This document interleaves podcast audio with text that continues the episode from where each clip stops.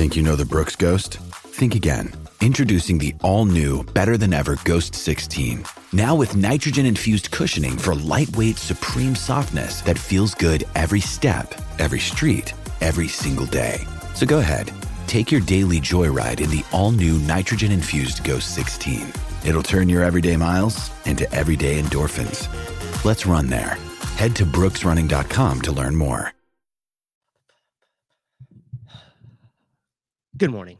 Happy Monday. Thanks for joining me this morning, you guys. Sevan, as you know, is uh, probably on his way home from LA as we speak or getting close to. So we're uh, running the show today. And I'm going to stay in my lane. We're going to, uh, Heidi, good morning. Sevy's too hungover for this, dude. probably. Uh, no, so he's not going to be rescheduled. I was um, in command of the ship yesterday and uh and this morning. So, but Sevan will be back tomorrow morning, uh 7 a.m. I do believe we're gonna have Tyson Bagent join us as well too, so we could chat about all that and everything else. Jay, good morning. Good morning, Caroline. Cave Dastro, good morning. Judy, what's up? What's up? Yeah, I want to um I want to talk a little bit about the Jay Coons thing. I have the uh I have the live call in, and as always, like will it work or will it not work? Um the text message. So I've I've got did you guys watch the show uh yesterday's show when um I asked Katie Henniger and I was like, Hey Katie, you know, we're not gonna keep you for long we were texting back and forth and obviously she's had a long weekend. She was trying to like find a warm spot and uh was you know had been out in the rain all day dealing with everything at the event. And then i opened with like was roman allowed to bring his translator out on the field?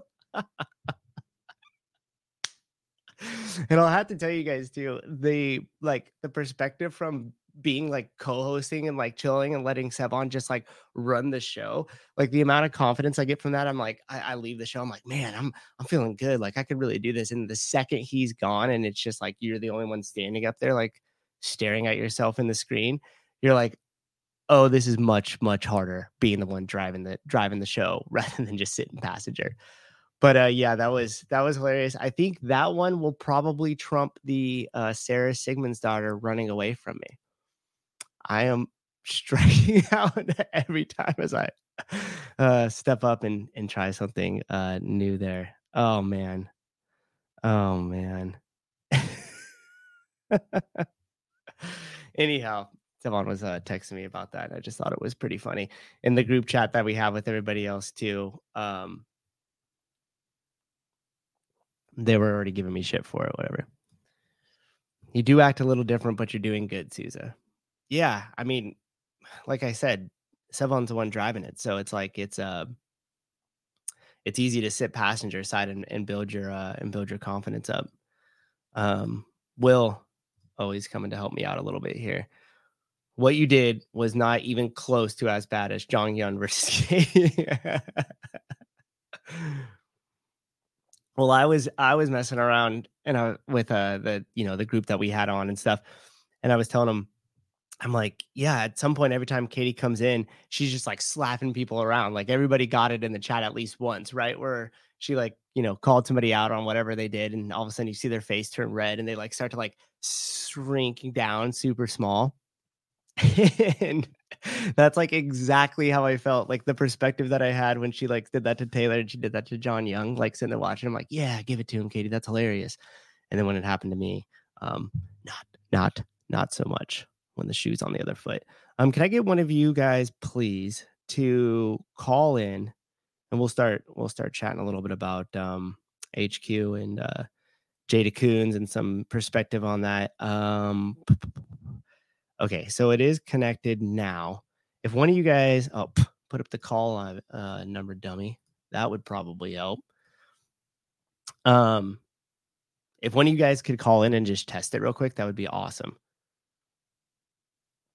Yes, hot hot chocolate with uh, marshmallows. I'm the I'm the kind of guy that uh drinks hot chocolate with marshmallows when it's cold. No, it's um it's coffee. Paper Street, of course. The only thing we know. Oh, fantastic. Somebody's calling already. This is great. Give me one second, caller. Let me see if I could. Oh no, now more people are calling. Hold on. Um, um, and except change this. Oh my goodness, there's so many people calling now. Okay, hold on.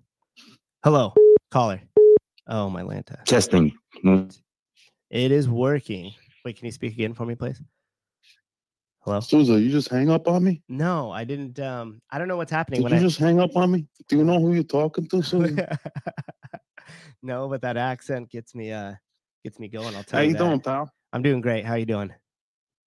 I figured I'd call you and make sure this thing's working. Oh, I love it. So thank you so much. Sorry if I did hang up on you. There was a bunch of people that um like all called at one time. So thank you so much for testing that out. But uh I was trying to manage it there. So how are you doing this morning?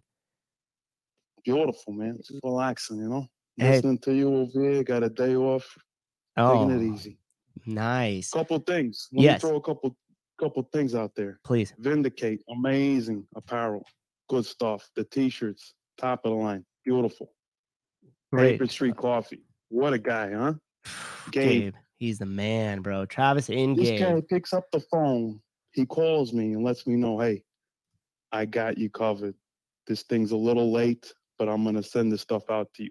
He's trying to offer me extra stuff and everything. I'm like, listen, you already give me a discount. Don't worry about it. He's telling me everything. I'm gonna send you some stuff. I'm gonna do this, do that. What a guy. One-on-one conversation on the phone. Good stuff. He, yeah, good dude. All of them take care of us, and they take care of everybody inside of our community here. It's amazing. Beautiful. Beautiful. Good stuff, Susan. Don't Awesome. crush it, man. Thank you. Take it Appreciate easy. it. Have a great day, huh? Thank you for testing it. You too. See you. Bye.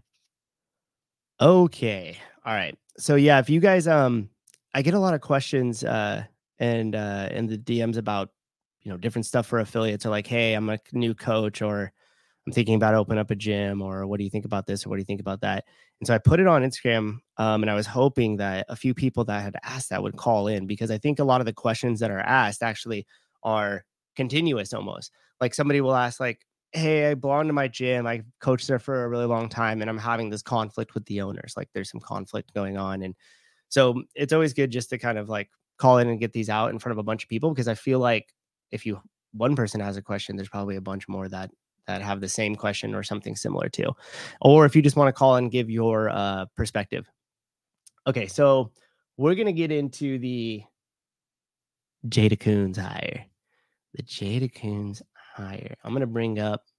Y'all know I'm fancy because I got LinkedIn, huh? You didn't know about that.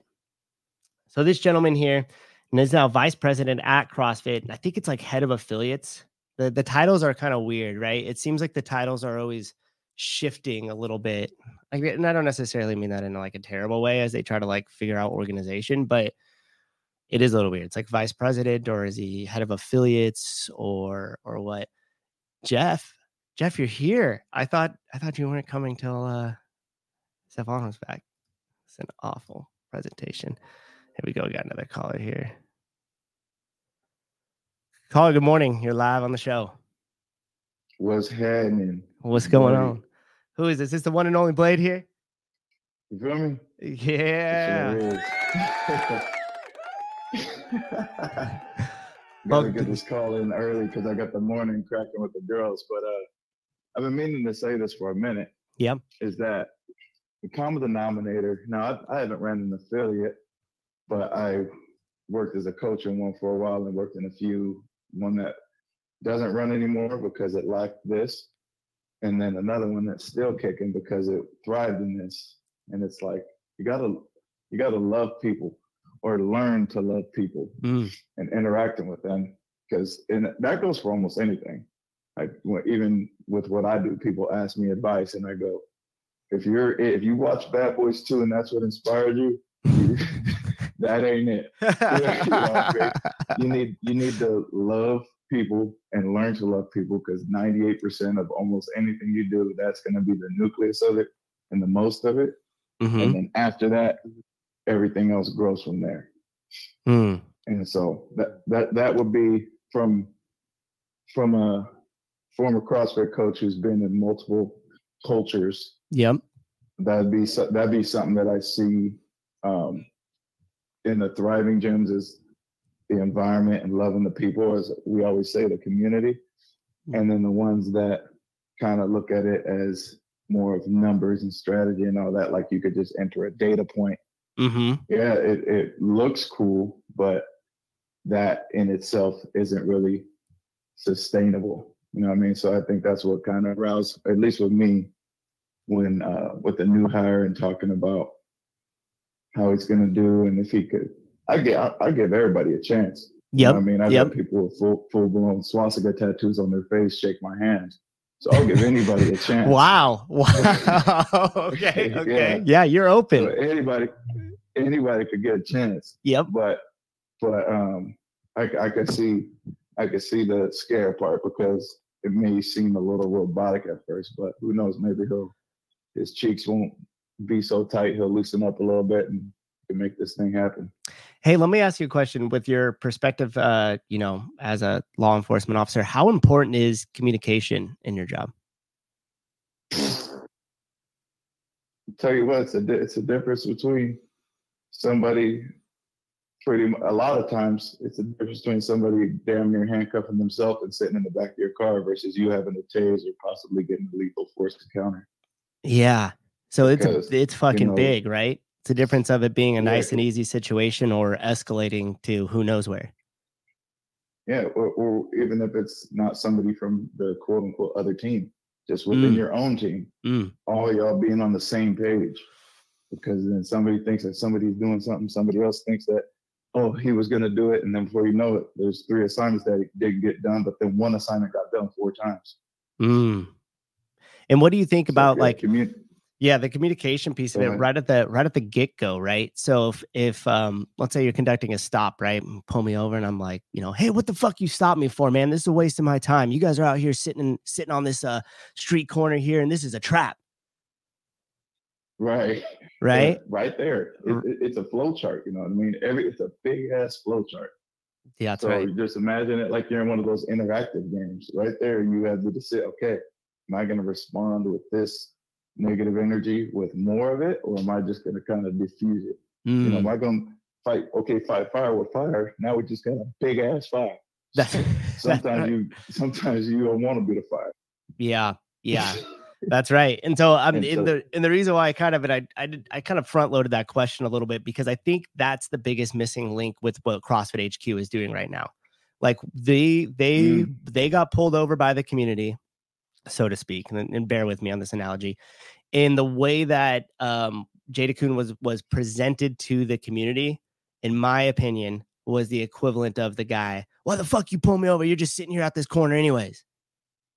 This is a trap Right. right? Like it could have been handled differently from the start in terms of communication to the affiliates, in terms of communication to the to the um to the CrossFit community, and in terms of communication internally within the uh, office place. Now, obviously, we don't know the internal on the office place because I don't have access to that.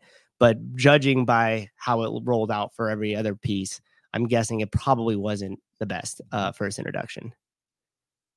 Right. And now we're dealing with a okay, now what? And so the, the Right. cool part and the cool part is we we can take a few nasal breaths, just take three. That's what I tell my daughters to do whenever shit's hitting the fan. Stop time, take three big slow nasal breaths, and now what? Okay. We we we we cried, repeated, we got piss in our Cheerios. yep. Now what we're gonna do? We're gonna go cry in the car, we're gonna make shit happen. Mm, We we are on the same fucking team.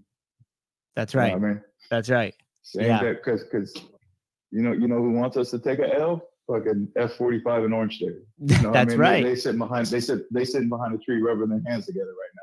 That's a hundred percent. so we we we're gonna let them win, or we're gonna okay, we're on the same team. For for a moment, who's more right doesn't matter. Let's find what we agree on and build from there.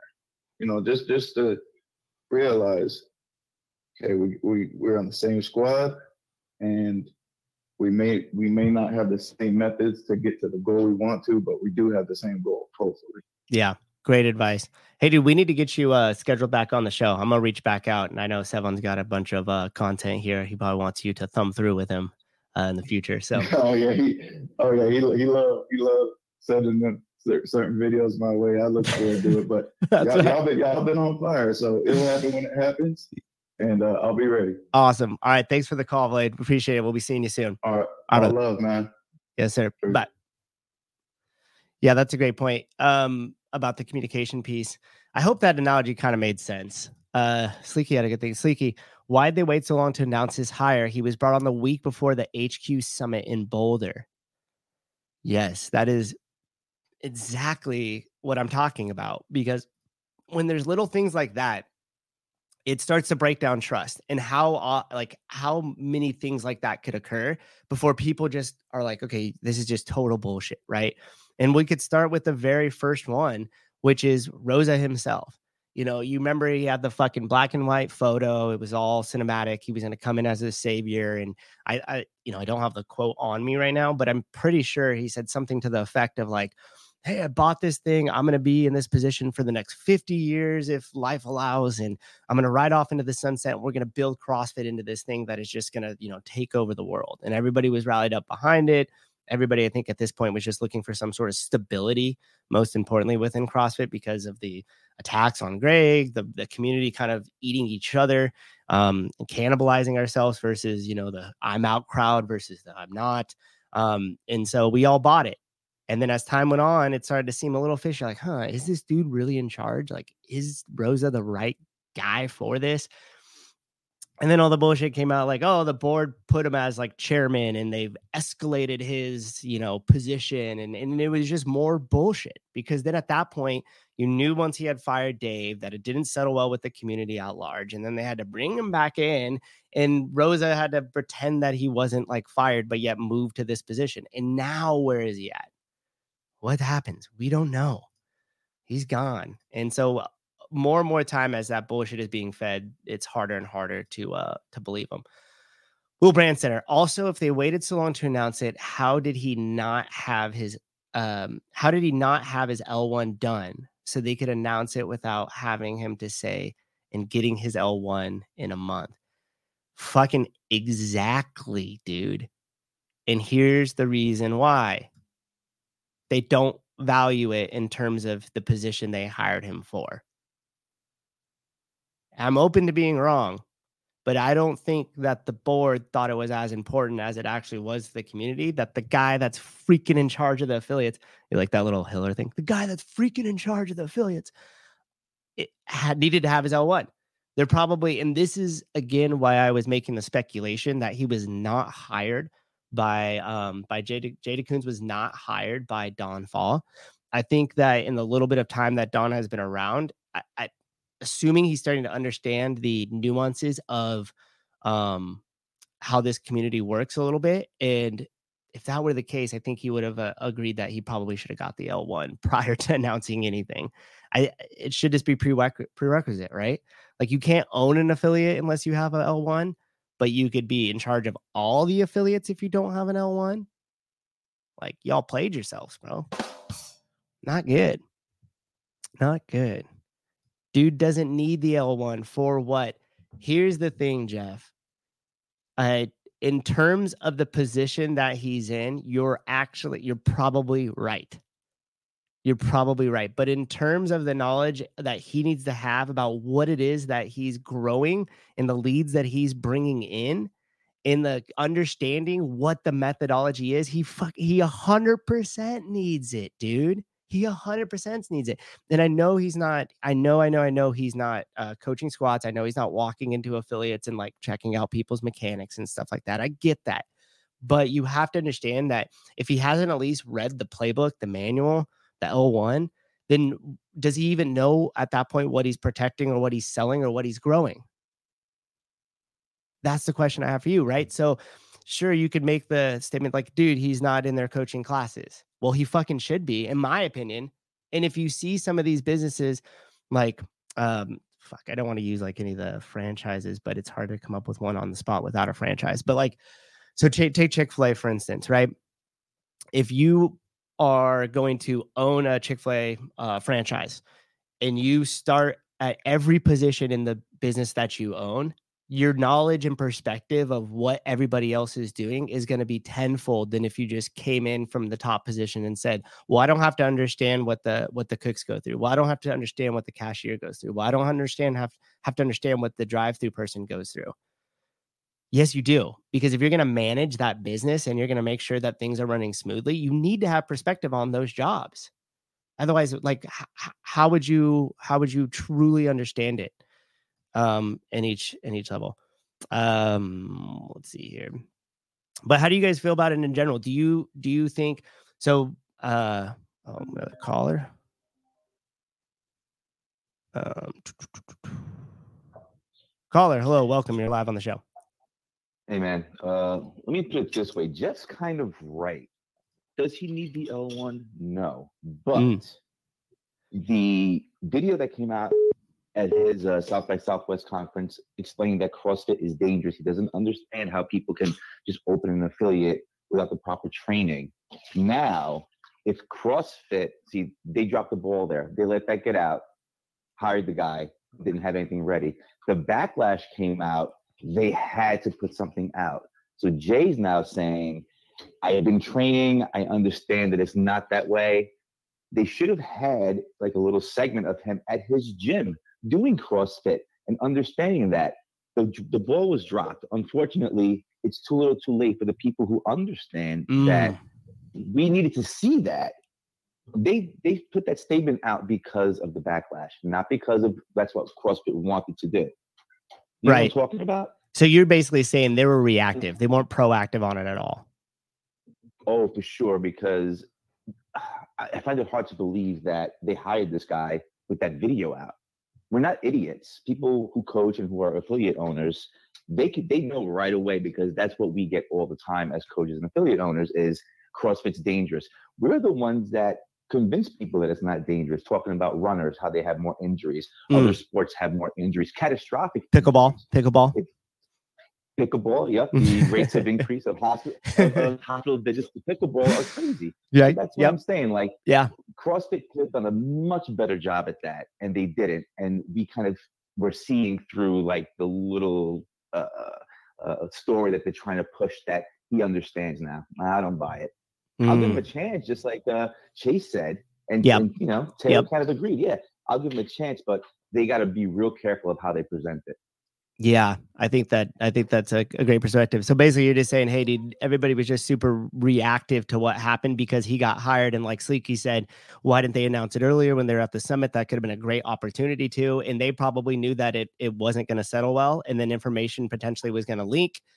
Uh, leak. So then they decided, hey, let's get out in front of it. I wouldn't be surprised based off the video and uh, interested to hear your perspective on this. If they fucking called them right then and was like, dude, hey, shit, it's getting out. You need to make a statement right now. Just go out in your backyard and do it. How cringy is that video? Dude, it's. And you know what? It's not. And again, I want to make a clear distinction here that I don't want this to be beating up on Jade, the person, because I don't think Nah. that that's fair. None of us actually know him as a person. If we saw him at the grocery store and I was holding the door open for him as he came in and he said, Hey, thanks, man. And I was like, Hey, no problem. Probably fucking get along with the guy. I don't know why I used the holding the door open reference. That's what that's where I went. But you know what I mean? And since he was presented in this way, he should almost be a little bit upset with uh, with HQ's kind of plan to roll this out because they kind of fucked him from the start. remember i remember watching hiller's videos from the beginning they were like backdoor like like uh, uh gonzo video. He's progressed so much to the point of like it looks professional. Jay went in his backyard holding the phone in front of him moving around. Hey i'm jay. You know i'm gonna be this. Why couldn't they go to his affiliate if he's at an affiliate Oh, have him in like a crossfit t-shirt in the background of whatever affiliate he's at with the rig, be like, "Hey guys, I'm Jay. I'm coming from CrossFit X. I'm Oh, here. I'm gonna be your your X Y Z, and I'm gonna show. I'm gonna prove to you that this is what we're doing. This is the methodology. I'm so entrenched in it, and I've changed my decision of how I felt about it before. But what, he, they couldn't do that. He's in his backyard. Come on, guys. What we doing? Oh, I'm fuck you nailed it, dude. I think that would have changed everything as far as uh first perspectives. That's nuts. This isn't CrossFit of 2007 of, of 2007. This is CrossFit 2023. They're they're a major corporation. They're a global brand. Come Yep. on. Yeah. Yeah, sloppy, sloppy.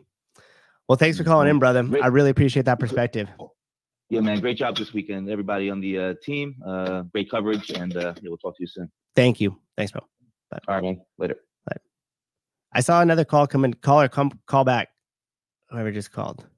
I had it saved in my phone. Um, yeah, I mean that's a really good uh perspective there. Like what Jethro just said. I think if it's all, I mean, a lot of the times, right in life, it's not what you say, it's how you say it. It's not the message, but the messenger, right? Like, fuck, that shit matters so much, especially with uh with this uh community here. Hello, you're live on the show, caller. What's up, brother? Hey, so that's Joe Niels CrossFit Kenosha. How's it going? Joe Niels, what's up, my guy? How are you? Hey, I'm good. I'm good. So I'm gonna try to try to lean into the this at least for the here and now. So my time working back in the corporate world for a company that was owned by a venture capitalist company, Mm-hmm. there was a lot of times where we would lose someone internally who was like a director or a VP, and the VC would consistently fill that position with someone from you know an Ivy League school with Yep. MBAs and this like stacked resume because they think that they're going to do all this amazing stuff. Um, so I'm going to lean into the fact that I don't really think this was an HQ hire. Mm. Uh, I think it's the VC um, doing the things that they strongly think uh, is what's best for the company, um, less than an HQ thing. So I think HQ, I hope, it's just playing the hand uh, as best they can that's being dealt with them. so you so basically you're kind of agreeing that like this wasn't a, a Don Faul thing. This wasn't um anybody of the normal characters we, we're seeing. This was just 100% the board over at berkshire partners getting together finding the guy that looked good on paper and saying this is our dude. That's what I've seen in my in my previous life in the corporate world, and it felt the same way. Like we would have people internally that were very vested in the company and trying to do a good job that understood the nuances of the business and you know the vendors really well and the customers really well and the nuances of whatever seasonal changes. Yeah and they'd bring in someone that would be this ivy league grad and you know they come in with all these hot phrases and catchphrases you know like rci and let's have a kaizen event let's do all this 5s and all that stuff is great when you have very process related problems. Um, but crossfit's such a nuanced thing right as we know. And the people that need to be in place are the people that are leading with passion because CrossFit's just not another company, right? Like, yep you know, I'll give the example of, you know, Hiller, who is an unpaid, you know, person from CrossFit, right? Like he has no actual employment through CrossFit.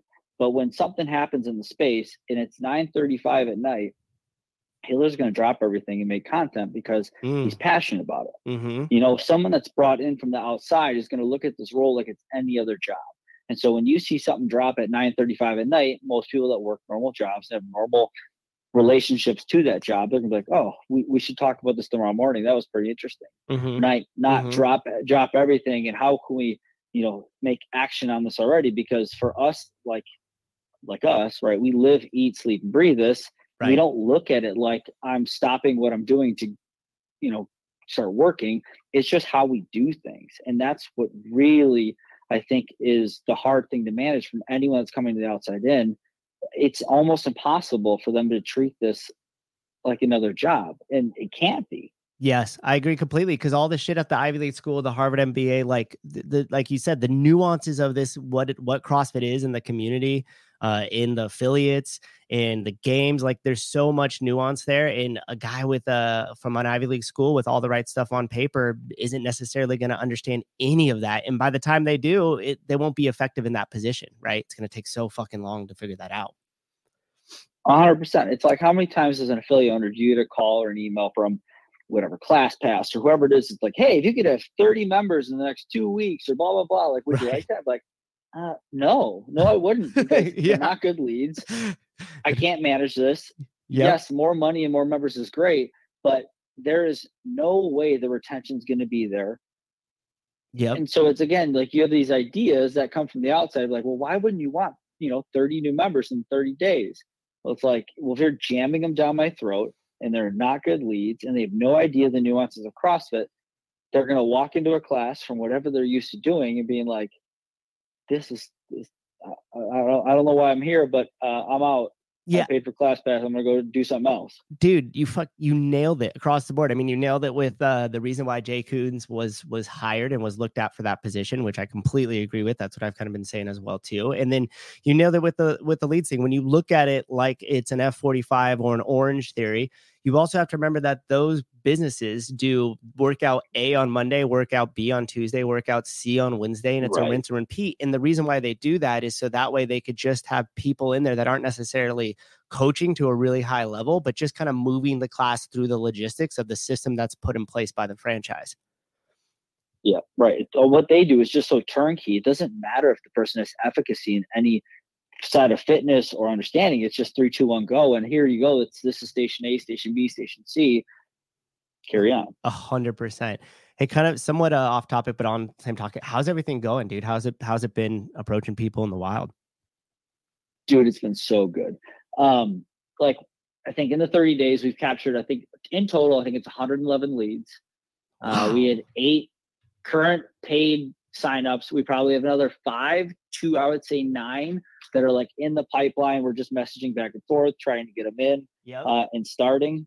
Um, you know, we had four members join just by normal means. So there is a chance that we could have netted 20 new members in the 30 days alone.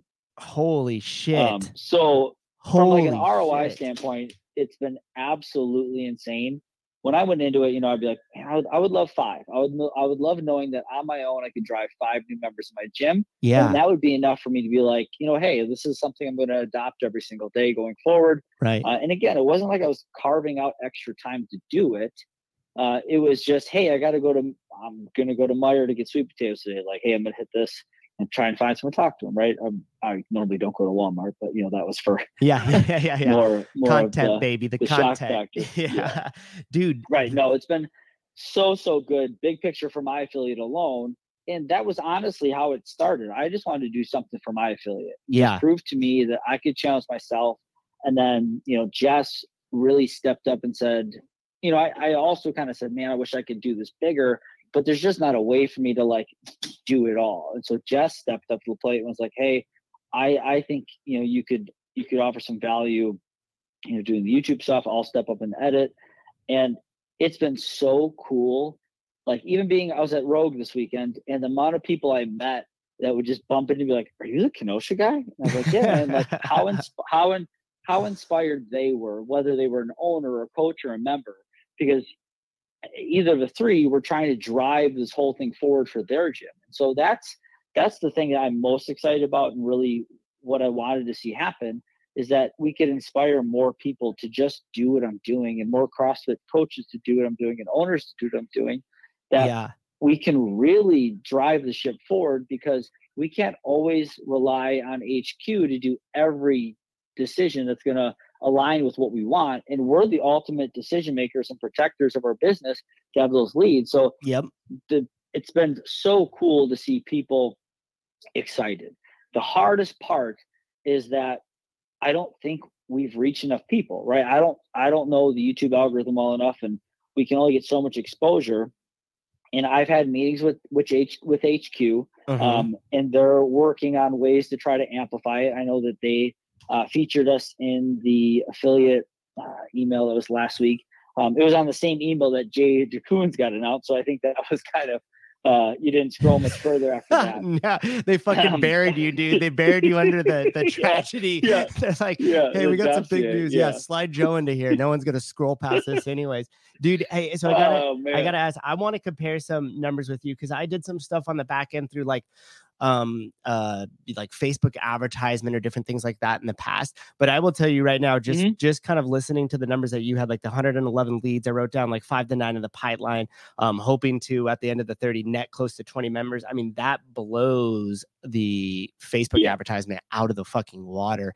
And on top Yeah. of that, they're already building the connection with you and establishing the trust because I'm I'm assuming they're gonna come in and see you in the gym, or if you're not the Yep. one teaching them immediately, you're gonna be there to kind of greet them, right? So like they kind of have this continuity from like, hey, there's a guy I talked to that, you know, maybe maybe help me take that extra step to get in here. And now that I'm in the gym, there he is again helping me out. So, but uh real quick before I let you go, go ahead, go ahead, go ahead. yeah, no, and and that's, what's nice too is like I'm the one having the conversation, and you know, as an owner a coach or a CrossFit in general, like it does not take long to think that CrossFit's a fit for that person, right? We know it's for um, anyone, but it's not for everyone, and it's that mindset of how they communicate. And so it is one of those things that we can kind of vet the conversation as we're going of like, hey, this actually is some sticking power here. I think this person actually could have some buy-in and how the conversation goes. Mhm. And so when you're talking to people, you're also in control of the leads that you're generating. So, like I said, with the whole class pass stuff, it's like, you know, it's going to be whoever walks in my door and whatever their predisposition of what they're going to do. I already have a good idea of who they are, what they're like, and what's going to drive them to stay. So, like, I'm already like qualifying that lead as best I can. That okay, when Yep. when Jeff walks through the door, you know, I he's kind of swung this way in how I should motivate him, whether it's gonna be a little bit more of like high level coaching or this dude just needs a cheerleader. And I just want to get him excited about moving. Yeah. Hey, is there any spot like out of all the places that you've been to, number one that you would recommend people go because it it it kind of had the engaged or qualified lead there? And number two, is there a spot that you would recommend people just absolutely avoid because it was a dud? Yeah, so we're gonna try to make the next wave of content like kind of like funneling people to do have more success. Uh in that for us, there was a, a mission barbecue uh chain by us Mhm. and I think it's because they're more of a military, um, like they support military and police and fire departments. I think it just already has a clientele for whatever reason that's really well positioned uh, for like community centric stuff. Um, so I think finding any business that does have those good that ties that lean that like military way, um, really successful for us. Um, I would definitely discourage Walmart. Um, That's what I was thinking too. I was like, probably Walmart's Yeah. going to be last on that list. interesting, right? If you're really trying to save the absolute lost, um, yeah, you can go there. Um, if you have a dog, if you have a dog, a dog park was a was really good for us. Oh, Um, just like the comfortable, casual conversations, because dog people are going to naturally trust dog people, and it just seemed really easy to have organic conversations. Um, but no, so it's that'll be kind of the next wave of content. We might lean a little bit more of like doing YouTube Shorts and just Mm, start like banging out some good content yep. um, yep. on like really easy, tangible stuff. Um, and then kind of my process of like, you know, how I kind of qualify leads and how I funnel them to hopefully a yes and a sign up. Um, but even bigger than that, we're going to put out a video that is going to offer basically to three affiliates is the goal where they're going to kind of, I don't know, pitch, apply. Yep. I'm going to fly out. I'm going to spend three days with the affiliate, give them the full on crash course of just going to places and talking. And then hopefully they take the next 27 and crush it on their own. And then they kind of push the three affiliates and really try to like get this just really, really rolling. Because Yeah. it's been unbelievable for my affiliate. And I just want other owners to really see that it is super doable and the momentum not only from them but like my members have been so excited seeing me do this and lead from the front that they're like hey dude i was at uh, like x y and z and like i gave it a shot. Like I That's tried. awesome. i tried pitching a little bit more. Yeah. Dude good shit. Hey when uh when you do that let's stay in touch because i would love to i would love to have you come out here in the bay area and like i'd love to do something with you. Maybe we could leverage the uh channel and even get uh sev on behind the camera a little bit and me you you go out and have some fun with it i think that would make some great Just content and be be a lot of fun. All right brother thank you so Say much for your brother, call dude great Cool. perspectives hey Yeah, you are doing amazing for the uh for the community i love that you're not only leading from the front for your gym but for all affiliate owners there's so much that that could take away and I love the fact that you're packaging everything that you've learned and you're going to make that just available um, in multiple different ways for affiliate owners. That's huge. I think uh, Jay DeCoons will probably be reaching out to you soon to develop some sort of strategy. All sounds great brother right, Take man. care. Thanks for your call, Joe. Bye. all right bye yeah bye That's awesome. So those numbers that he kind of spit out, and I know if you don't really own an affiliate, um, or you're just not familiar with like the leads thing, the hundred, the hundred and eleven uh, leads, um, the five to nine people in the pipeline, and the potential net twenty members is insane. If he's able to uh, package this in a way that has maybe like eighty percent of um of that consistency, regardless of the location that he's in, that's a fu- that is such a huge deal for CrossFit and for CrossFit communities. Like, like it's nuts. And to give you guys some perspective too, like if you were to spend a thousand dollars on advertisement um, to achieve uh, only five members in your gym that would still be profitable by month three on your thousand dollars of investment in advertisement just by getting five people into your gym. Joe's doing this and spending his time, not even the thousand bucks, and getting 4x to 5x that. So that is crazy. Yeah, Cave Dash Show, that's probably about uh about 10x from normal. If you're just kind of like sitting there, and we've been super lucky as CrossFit gyms. Like I, I will tell you guys, like my whole business has been built off referrals. And I, I'm assuming majority of the gyms, like when I say like the first like probably right before the pandemic, up until right before the pandemic, the only thing we did was referrals. That was how people showed up at my gym. And in fact, the first like two years that I opened it, I only had an email. I didn't even have like a phone number and stuff like set up. And it was just people bringing in their friends and having a great time. We did commu- a lot of community events. We still do. And that really keeps the community tight and allows it to be a fun outlet, which people bring people to. And then they become members. I put a couple uh uh, starred comments up here that I wanted to go through real quick. Um, Jeff, our, our lovely Jeff, he put, Love the guy that looks good in a suit, knows the buzzwords, and has all the right papers. That is it. That's exactly what Joe Joe was just talking about. Where it's like from a from a partner managing perspective, you're just looking at the resume and going like, oh, check this box, check this box, check this box. Um, good to go. Move them in. And that that the nuance with the CrossFit community, it's it's really tough to uh, do that in the same way. Um, clock. Jay partnered with the founder of the bar method and then sold it to Anytime Fitness. Was he brought on to repeat this transaction? Will he become a subsidy of will we will become a subsidy of anytime or lifetime? Can't wait.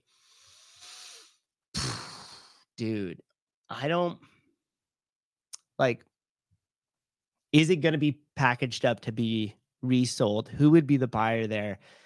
And uh and can it be um packaged up and sold that way? These are great questions and i don't necessarily disagree with what you're saying um i don't know if like anytime or lifetime would be the buyer there but i think the spirit of what you're saying is something that could could become a reality like you know what was if it wasn't an L1 and it wasn't CrossFit experience and it wasn't uh, some sort of authority in the community that they were looking for as far as bringing in the new uh, head of affiliates, then what were they looking at in terms of why they decided to bring this guy in? And Clock's uh, comment here about potentially packaging up CrossFit to help it um, to sell it to something else could be could be the reason. That is one uh, um, speculation there that I don't disagree with.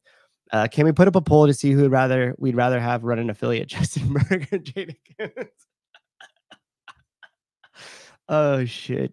I you know what? I, if I was faster at doing some of the polls and stuff like that, maybe I could, but it's so hard to like manage all this stuff and still stay like present with uh all these at the same time. But that is that it's that's a, that's fair. That's fair. Uh Joe makes me hungry to do nails, extra slop to do more, to do nails. Joe makes me hungry to do more extra sloppy. Yeah, he does. Joe Neals is leading from the front. I mean, just I I had a million questions for him as far as like, you know, does he have a go-to script that he's going off of now? Um the does he, you know, what works as far as an opener? How quickly in the conversation can he tell if someone's into it or not? Um, how much like you know time does he spend from the conversation to then handing him over the phone to capture the information um, does he qualify uh, uh, a lead through looking at them talking about them like how does he choose the people he's going these are all questions that i think uh, would be interesting uh, I met him at the meet and greet on Thursday night. Such a good dude. Yeah, he seems like he's uh he seems like he's a really great guy. Um, Susie, can you pull up the bar method? Like what the website or like the Wikipedia on um on it. Let's see. Let's take a look over at it. Let's see. Let's see.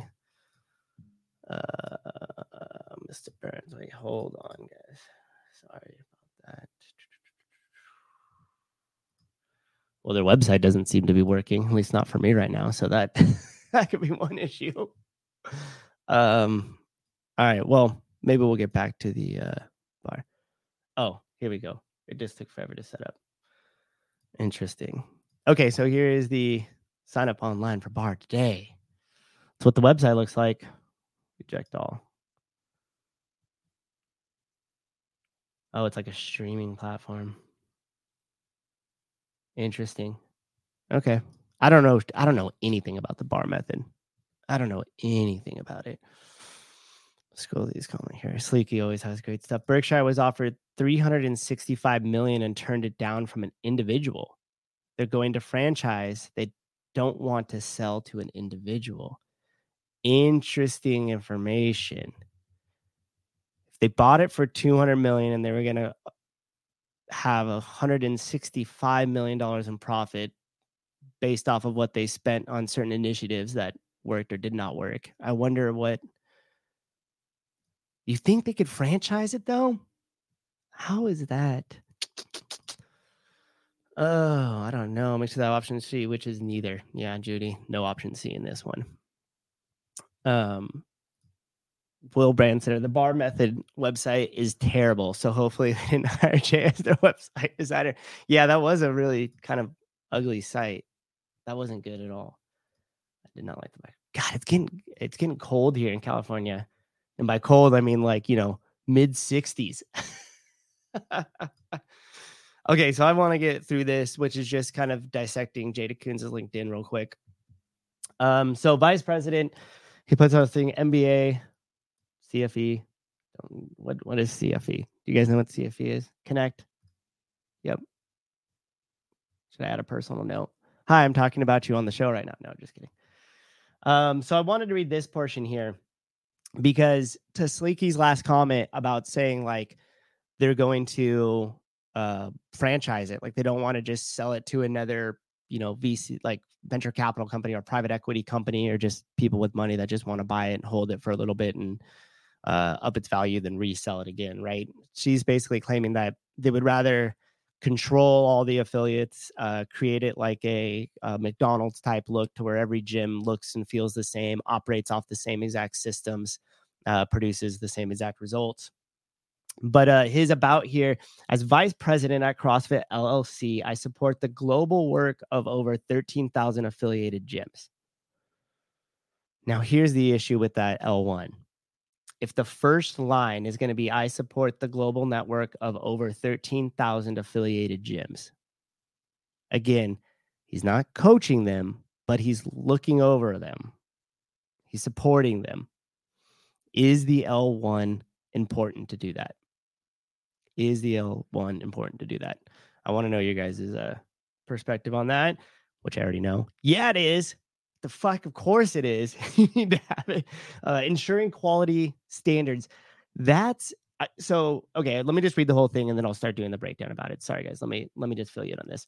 This is the about on uh, jay coons linkedin Jay DeCoons' LinkedIn uh, profile here. About as a vice president of CrossFit LLC, I support the global network of over 13,000 affiliated gyms, ensuring quality standards, operational excellence, and revenue growth.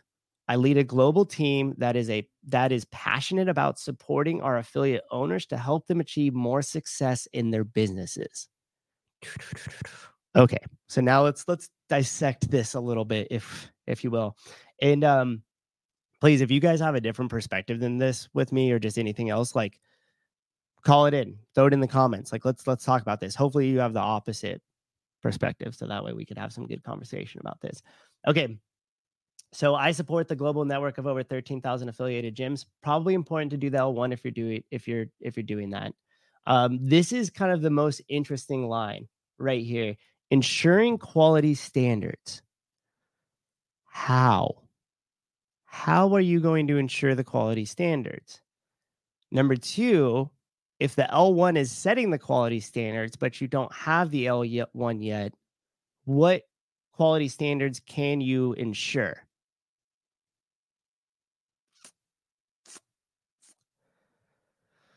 Heidi, why would hopefully we have the opposite perspective so that way we could just get on here and argue with somebody?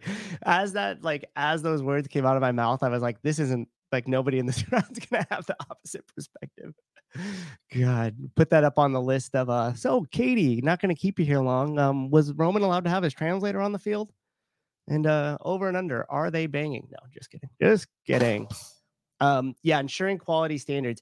That sounds a lot like uh, franchise talk, right? Emily, how uh, he can't know quality standards without the L1. That is the predicament. isn't it? That is the predicament. Um, so yeah, that's kind of the one thing that really gets me where it's just kind of like thrown in the meat of there, ensuring quality standards. So the big question I have is if we don't, he doesn't have the L1 yet, he doesn't have it yet. Once he does have it and kind of understands the quality standards, okay, give him the pass on that. Then what happens if you're an affiliate that doesn't follow the quality standards? And what does that mean? So if the L1 decides a quality standard and you're going to say, "Hey, this is the book," that's only on kind of the methodology. So is it is it the quality standard going to be if the gym doesn't follow the methodology or is it going to be about the systems in which they operate? Like if I don't have an on-ramp versus I do have an on-ramp class, like is one bad or one good now? And um I would encourage you guys too, if you don't listen to uh, Craig Howard and Jamie Lee's podcast over with uh, Diablo CrossFit PRs All Day podcast, the um, uh, Craig and Jamie Lee have been having on like a lot of really old school like affiliate owners that have been around for 10 plus, 15 plus years. And um, he did one with um, with uh, uh, uh, uh, uh, Adam Adam Neiffer, and he did one with Nicole Christensen. Both of them have been around, uh, known their affiliates at um, CrossFit Fort Vancouver, and then uh, Nicole Christensen I think is like CrossFit Roots in Colorado. If I apologize anybody if I messed that up, and then obviously Craig Howard over at Diablo CrossFit, they had a great discussion on like best practices, and all three of them operated differently, but all three of them have been really successful for a really long time. So that's kind of the issue with the ensuring quality standards because if you have different gyms that are all operating, you know, differently with their own nuances and kind of operating how they do within their own communities, um, and now you're saying we're ensuring those quality standards, does that mean they're all going to have to be the same? That's kind of the the fear that I have with the ensuring quality standards, like just how, how and what, what and how. Um, operational excellence Okay, that's cool. Um, no issue with that. Sure, you know, ensuring operational excellence. I don't know how you would ensure, like, you're going to ensure it happens, but and we want all the affiliates to operate at a at a top tier in revenue growth. Revenue growth. How again? How how how? So these things just uh more questions rise with each one of those ensuring quality standards operational excellence and revenue growth i mean the big just question is is how and uh and and uh what um i lead a global team that is passionate about supporting affiliate owners to help them achieve more success in their business okay just sounds like a buzzword at that point so that's um that's interesting right just breaking that down a little bit there now let's look through some of these uh, comments real quick try to get through it. Jeff, quality of running a business versus quality of movement uh, are totally different. Lots of people on their L1 high horses here. Yeah, I mean, I don't like totally disagree with you though. But I just think in terms of like coming into this community and everything else and and being head of affiliates that you should definitely have the prerequisite that it takes to own the affiliate. And I understand that that might just be so to speak like you know, in the way that you're looking at it, like checking a box because that doesn't have much to do with his job. But I would, I would disagree. And here's here's why. This might be an interesting perspective. I disagree because I think that the educational piece and what we do in CrossFit training, I think that the, that is the most important part of CrossFit. And I think that the more that CrossFit establishes itself as the expert in the health and fitness space, that the better off it is for the affiliates and the more longevity that CrossFit, the company, will see over the years. Because that's the differentiator. So many times people are like, oh, why would I go to CrossFit and pay 200 bucks a month and have to dodge, dodge a gym, gym dog and there's no heating and I could just go to 24 hour fitness for 10 fucking dollars and uh, have all of that because of the education, because of the methodology, and hopefully because of all the value you're receiving from the coaches as they help you understand that and make lifestyle changes for you and your family. And the more that we could establish ourselves as that expertise, again, the more seats that we have, or the more butts and seats we have at the L1s, the more people and affiliates you will have, the more coaches and affiliates you will have. The more we could attack kind of these bigger questions here, uh, or not bigger questions, but the common questions of oh, CrossFit's bad for you, or oh, CrossFit, they, all they do is fake pull ups, or you're going to get injured. And if we just pushed everything we could, kind of like the CrossFit Journal did, about what we know in the space and what we know to be true in the health and fitness space, that that will start to just you won't even be compared to the F45 and the 24 hour fitnesses and stuff because it, they won't be relevant. You will establish yourself as something completely different. And the fact that we don't see L1 commercials just all the time and not within just outside of our our community but also inside of our community is astonishing to me the the everything that CrossFit is a part of or partnered with should just be pushing L1 commercials with people from all walks of life. And that I think will just help establish the the the differentiator between um, us and everything else within the space. I mean, that was the whole NSCA case. And like to me, the fact that that was settled and then covered up was a huge uh, a huge mistake, a huge slap in the face to affiliate owners. Like we fucking paid for that. Like Greg was fighting to keep what we were doing inside of our gyms legal. The NSCA wanted to establish themselves as the expertise in the area and they wanted to do it through government regulation, not by just being the fucking best, but through the government by saying, hey, we need we're the expertise. People are getting hurt. Look at these papers that we did on crossfit. Look at these studies. See? The injury rate is so much higher. Which by the way those were all falsified. It was fucking made up data made up injury rates. And they tried to use that to then say this is not this cannot be the leader in in health and fitness. It's too dangerous. They have to go through us so then over time what would happen is people would come they'd come knock on your affiliate door hey, do you have these training certificates? You need to to keep people safe. And if you don't, what you're doing is illegal. Okay. So now that's a freaking problem. right. And so Greg was protecting that. He was protecting the L1, he's protecting the affiliate owners, he knew he was protecting all the ones that would come after that. And the fact that we didn't just and we being crossfit the community and the affiliates and the money that was used to do that the fact that we just didn't just keep just bury them and then fucking own them afterwards but yet just settle take a check and let them move on. Fuck. Crazy. And here's the thing that blows my mind. When you talk to a lot of affiliate owners i, I would say the vast majority have no fucking clue that that happened the vast the vast majority would have no clue that that happened and how important that was and how much of a slap in the face it was just to settle and take the money and go. Okay i'm gonna try to come up uh keep up with some of these questions here. Sorry guys. Um uh oh you guys are just kind of like arguing with each other in here. That's great.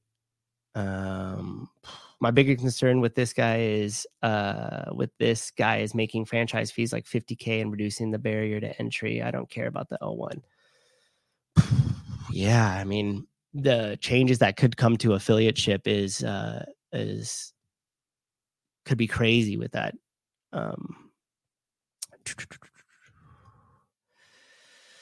Martin, I picked your I picked your comment just simply because of your uh, photo. I really like that. I really like that photo of you, Martin. Okay, it'd be good PR for a VP to have an L1, but it's not necessary. VPs are money and HR people. They have managers who must have their L1 to that execute the VP's plan. Yeah, but I I mean, yes, again I agree, but I still just think it's the it's the prerequisite, dude. I mean, any if you want to be an authority within your affiliate, if you want to be authority within your um with uh within the CrossFit community, the L1 is the prerequisite. That's the first stone you step on as you make your way there.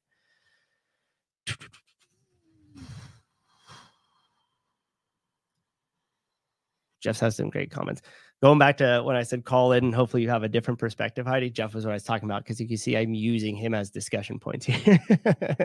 Jeff, again, Mike, I said earlier, uh, I think everyone should take their L1 the issue here is going after the hire because they uh, he doesn't have the two day certi- certification. Okay. Okay. Not buying it. Bull boy. Mike, do you think he squats below parallel? Do you think he squats at all? Does now. He does now. Um, and I'll talk. I want to talk a little bit more about HQ, but I'll finish up this with uh, Mr. Uh, Jay DeCoons here. Um, New Dawn Ventures LLC still working for them as a board member. New Dawn Ventures is an investment platform that comprises of experienced founders and investors providing growth capital and shareholder liquidity to emerging brands in the consumer health and wellness space. Just let that one simmer for a moment. Out of all the things we talked about, he's a board member on the New Dawn. Interesting. Okay, Bar Method, five years, three months. Brand president full time um, became C- CEO first and then became brand president. Interesting. President and CEO of Yoga Works. Um, and was principal at Highland uh, Capitals. Jay Coons was president and COO at Yoga Works. Uh, Jay oversaw the operations of Yoga Works, 30 locations in New York, California, with uh, over 800 employees and north of 40 million in sales. See more. Yoga's Works is the leading national provider of yoga Pilates in specialized group fitness programs. Seeing a little bit of a trend here, huh? Principal, uh, this was in July of 2006 to May of 2009, developed strategies to identify and pursue growth stage investment opportunities, sourced investment opportunities by building relationships directly with entrepreneurs in financial intermediaries. Okay. Well, if you weren't skeptical of uh, packaging for sale or p- packaging for potential affiliateship, then you definitely are after reading that resume. Again, if we go after a lot of the discussion um, that we had earlier and some of the things that we were talking about in terms of like the board just looking at the resume and why they decided to choose him, I think that kind of uh I think that kind of gives us the tell sign. Philip Kelly, who's skinnier? Souza's or DeCoons. You tell me, bro. Philip Kelly and I were uh, partner workout uh, partners in a workout during the uh, uh, larger body athletes. Philip, anything we do now, I feel like that's gonna be you're gonna be like my safe bet. If we're somewhere and there's like some sort of workout and it's a partner thing, like I'm just gonna gravitate towards you each time now. you know, you like pick a seat at the beginning of school, the, the beginning of school year, and you're like, I'm gonna sit here next to these people, and you do it the rest of the time. It's me and you in partner workouts. Okay, let's head over real quick and let's look at the CrossFit website. I want to talk about this. Um, so, in conclusion, I just want to anchor down um, Philip Kelly. Philip Kelly, I carried Susan that workout. Facts, facts. Philip Kelly is fit. I could attest to that. Okay, so here's the uh oh um my uh final thoughts on Jay DeCoons. Number one, as a person, we don't know him, so I'm not I'm not talking about that. We're strictly talking about his relationship with CrossFit and is he a good fit as the hire and what his intentions is for CrossFit and why he was hired. Um, so I think as a uh, for that, we just only time will tell. We'll have to see. Who knows? Maybe we're completely wrong about this. Maybe he's going to go get the L1. Um, maybe we'll see some really cool stuff that'll come through that'll be really beneficial for CrossFit. Maybe some of the perspective that he could bring from outside of the space could definitely help some of the affiliate owners. So we'll give him a little bit of a we'll give him a chance, right? You have to give everybody a chance. Like you heard Chase say when which was great, the discussion between um, him and Taylor when he was like uh, hold on a minute, hold on. And he's like, you got to give him a chance. Let him see, you know, if we're going to be a welcoming community, you have to welcome him into the community. Let's see what, what happens first and then, um, and then go from there. And so, and I, and I agree with that perspective. I do think we should give him a chance. Let's let him in. Like, uh, Blade was saying earlier, like we're all, we're all in this together. So, um, let's kind of see what happens from that. But, um, you know, trust but verify, right? So I'm open, but I'm a bit I'm a bit skeptical, and we'll kind of be uh, watching it. But the thing is, too, and my last note on this is, fuck, dude, like CrossFit, get it together in terms of your communication, especially when you're implementing things in. This whole like hiding shit and then being like, oh fuck, now we have to react to it because of something that happened. And maybe hiding was the wrong word, but not being forthcoming with information as it's rolling out and then trying to backtrack into like being this reactive communication, it's not a good look. Develop your plans and your strategy behind closed doors and then present it before that takes place. That's going to be, I mean, fuck. That's going to be the biggest uh, opportunity that you have. Uh, Dan, this feels like the opposite of giving him a chance. I was actually thinking that same thing as I was talking to this. I, I wanted I wanted to uh I wanted to just try to be like fair about it, but you're right. Like I'm not like I'm not super like stoked with just the way this whole thing was presented, obviously, and I am quite skeptical of what he'll be doing in his um position here. But yeah, you, you're kind of right. Yeah, I'm just gonna mumble my my way out of this. Okay. Um, more perspectives on the L1. Dan again, maybe it takes more than L1 to be a VP. I agree, but still still should probably start there, especially with the emphasis that we place on it. Like the L1 was like birthed this e- CrossFit ecosystem. Like that was the seed that planted everything that it grew from, right? Like Greg compiled all the information he had and he packaged it up to be able to disseminate that information to everybody so they could use the methodology to help improve their life. I don't think that that should just be overlooked. But I do necessarily but I do agree that that necessarily isn't going to maybe aid him. It's not like he read some book and now he's going to be able to perform as VP better because of that. But I think honoring and understanding the importance of it and the importance to the community of what the L1 is is the reason why you would do it not because it's it's beneficial from his uh, job. Um, Philip Kelly. Souza, does this hire make you question re-affiliating? Dude.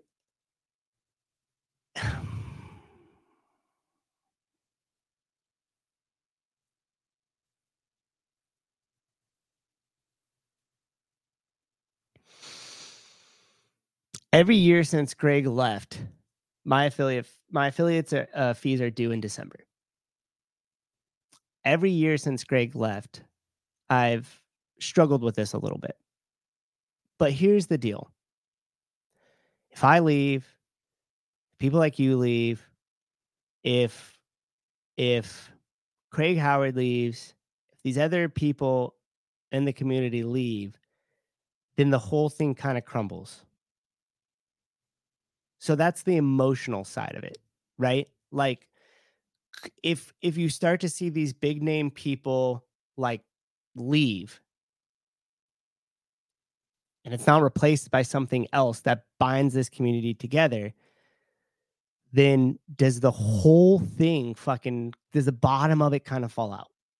Okay. So that's the emotional side of that, right? Now, if we're talking in terms of in business, I could still tell you that if I go and I when I ask everybody who comes in my gym, hey, how'd you find out about us? Right? Hey, what brought you in here? And I look at in terms of um, you know, the metrics that I have as like how are people finding the gym? What channels, you know, I hate to use all these buzzwords as we're talking about this, but what channels are they coming through? Is it through Instagram? Are they coming through through um, my website? Are they coming in through a Google search? All of that. I could still tell you that the number one searches that are there are CrossFit gyms near me. CrossFit gyms near me. So at a $250 a month, right? Because that's three, it, well, fuck, we don't know because apparently they're gonna be um, raising the affiliate fees at some point. At least that's the current rumor that's happening right now. But at $250 a month, a $3,000 affiliate fee, I know that as long as people keep coming in through the door, on average, two members uh, a month there, and then they stay, even if you have a really short lifetime value of a customer, and let's say they only stay for three months or they only stay for six months, you're still going to be coming out on top in terms of what you pay for with the CrossFit name. Right. Um, and so, yeah, like the business side of it would still tell you, yeah, it's worth it, you know, depending on how well you have. Oh, is this true? Sleeky four thousand January one. Philip Kelly, it's going to be three three three three and thirty four cents, three hundred thirty three dollars and thirty four cents. Four K. Okay. You know, and um, as that price raises, you could start to question the business side of it, right? And the business side of it for us is like, is paying that amount, the you know, two hundred fifty dollars right now, potentially the the uh three hundred and thirty dollars a month. As that increases and starts to creep up, then you'll start to go to the. You heard me talk about the emotional side of it, the brand, keeping it together, the community. You know, CrossFit's our thing. R being the affiliates, R being the L1 trainers, R being the practitioners of CrossFit that are in the gym, our thing. Um, our thing. Um, but then on the business side of it, it's still like, okay, if I do pay, if I pay that amount, then I'm still getting ROI off of that, right? And so if that number creeps up, then the business side of the argument to stay starts to drop and it's hard. And you can't necessarily just be, you know, obviously making a ton of emotional decisions like, oh, I'd be so sad if I wasn't a CrossFit gym anymore and if the community fell apart. But that's interesting. Sleeky, do I lie? No, you do not. Good morning, Athena. Hope you're doing well. I like that. I really like that video on your 12 inch box jump when I saw. That shit is great. I love that. Good morning. How What's you, up, uh, Souza? It's Philip Kelly. How you doing, brother? I uh, I'm good, man. I um I I asked you that question about the uh the new hire and making it. Does it make you question reaffiliating? Because well, for a number of reasons, but one of them is I I just met with a owner of a old CrossFit gym, and uh, she de- de-affiliated. I don't know how many years ago. It doesn't matter, but she she was basically asking me, well, why should I affiliate? She wants me to coach there, and I I was asking her questions about her gym and everything, but she was like, why should I affiliate? I couldn't really give her many good answers other than the ones that we all typically would throw at her. And Mhm. she's like, well, I just don't see the value in it, and that's why we de-affiliated before. She's like, I, I don't get much out of affiliating with them um, other than getting to use the name CrossFit. She's like, we still do functional fitness in here, but we just can't call it CrossFit. Yep. That that was bugging me internally because I'm like, well, I love CrossFit. That's what I do. Yep. Um, Yep. So it was just a conversation that we were having, and um, I found it hard for me to like justify it, even with that that price increase that's uh, going to be coming too in January. Right. It it is the question, right? Like, and I mean, here's the And- thing. Oh, oh, and I I totally get what you were saying about like if you tap out, then it's like some of like the OGs who are super successful, like Craig Howard. I know Craig would be like, "What the hell, dude?" Like, you know what I mean? Yep. um and and that's the things like yeah i do i totally agree like we got to stick together otherwise like Yeah. the ship's just going to sink even deeper without all of us you know what i mean Mm-hmm. um mm-hmm. there needs to be people who and there are people who are still flying the flag but man they keep making it hard over at hq They do. Yeah, I mean it's tough because like even just to come into co- question it, right? Like we are CrossFit. Like we love this community. We love we love the name and we love what it represents and we love to represent it. But it does like Yeah. as a lot of this stuff happens that um you know is getting harder and harder to agree with or harder and harder to get behind, it does start to beg the question, right? And that's Yeah. That's yeah, that is the issue. And and I agree with you. Like sometimes if you come up against somebody who's like, you know, and you saw Hiller in um his last video, if you saw the one about Jay DeCoons and kind of the new hire, he was like, "Why are you still a CrossFit gym?" Um, and I mean, it, these are these are fair questions for some, and these are questions that people like you and I, who like you know bleed this shit, like have to try to justify in some points, and it's tough, right? It's when you come up with somebody, yeah like, you know "I'm what? Not-" It- you, you know what her issue was? Actually just for an example she she doesn't like uh this is classic too she doesn't like um she feels like it gives people a bad taste in their mouth and people are worried about getting injured because people get injured doing crossfit. Mm, i i doubt she even knows the truth behind the nsca case um to be honest with you. Yeah, most Um, don't, man. but just just for an example these are these are this is a owner of a gym who no longer is affiliated um who really just is like doesn't even care she just wants to run her gym and and carry on you know Yeah. Yeah. And it's, you know, you don't blame some of these people, right? it's not like you see that and you're like instantly like, oh man, why would you do that? That's terrible. It's kind of like, oh shit, like, all right, well, there goes another one.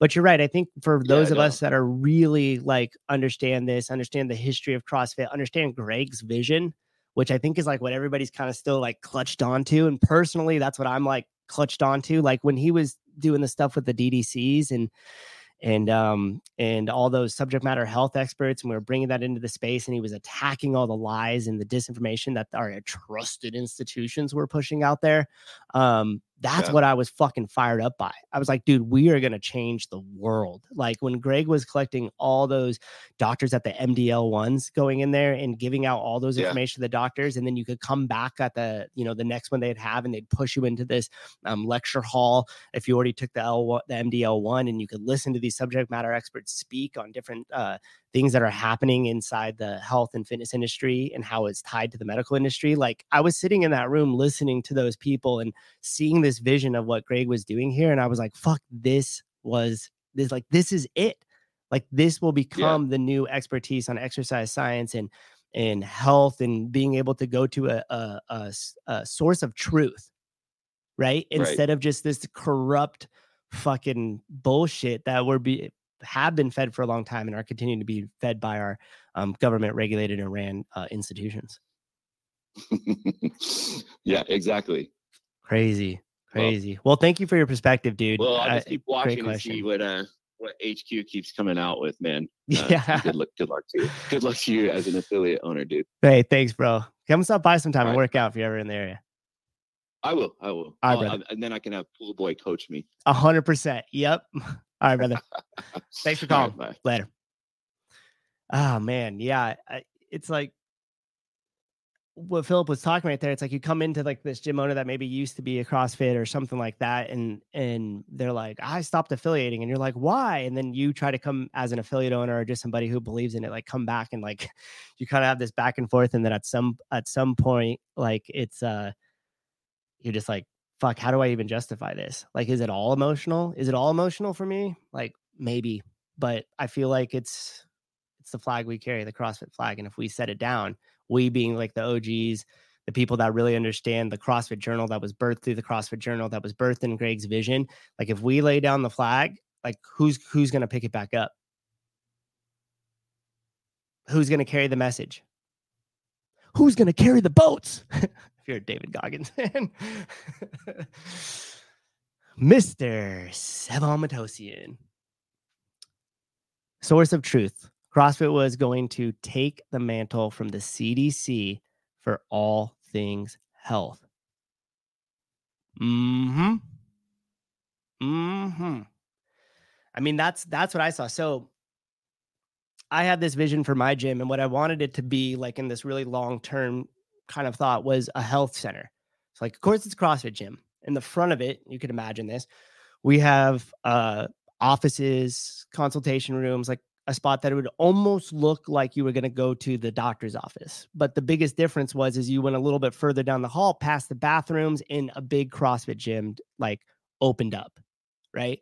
So that way you had an alternative. You could go in, maybe you're overweight, you you know you need to make some lifestyle changes, whatever the case may be that you're dealing with. Um, or maybe you're just fucking sick of the answers that you were getting from our traditional kind of like slide you down the line healthcare. So you walk into my gym, they go, "Oh, hi, Mike. I'm just to use Mike here. Hi, Mike. Welcome to the welcome welcome in. Oh, you're here to see Doctor So and So. Great. Go right up and make the left down the hall. So then they go down. They see their doctor.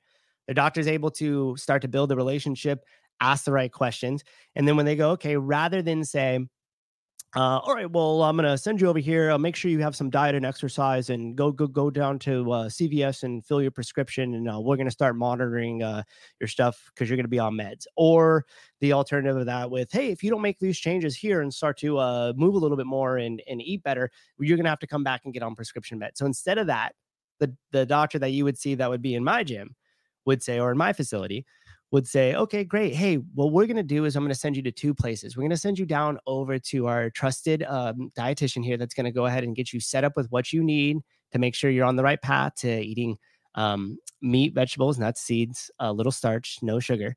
And then after you go see them, we're going to go send you over to my CrossFit coach here. And he they are going to help you out um, with getting yourself uh, starting on some movement. And then there you go. So rather than being written a prescription for for drugs or just being told, "Hey, go do this," you know, find find an outlet for it, and if you don't, which you know nobody fucking does that. I mean, very few people go to the doctor and get that news and like walk out the door and say, Hey, now I'm going to make a bunch of lifestyle changes. Like it, it happens, which is great. But without the help, without a resource there, it chances are you it just goes away. So then afterwards, you go and uh, see see the doctor. The doctor prescribes you to the dietitian. Dietitian helps you out with making some uh, changes in your diet, and hopefully they start adding stuff in rather than just start taking stuff away right?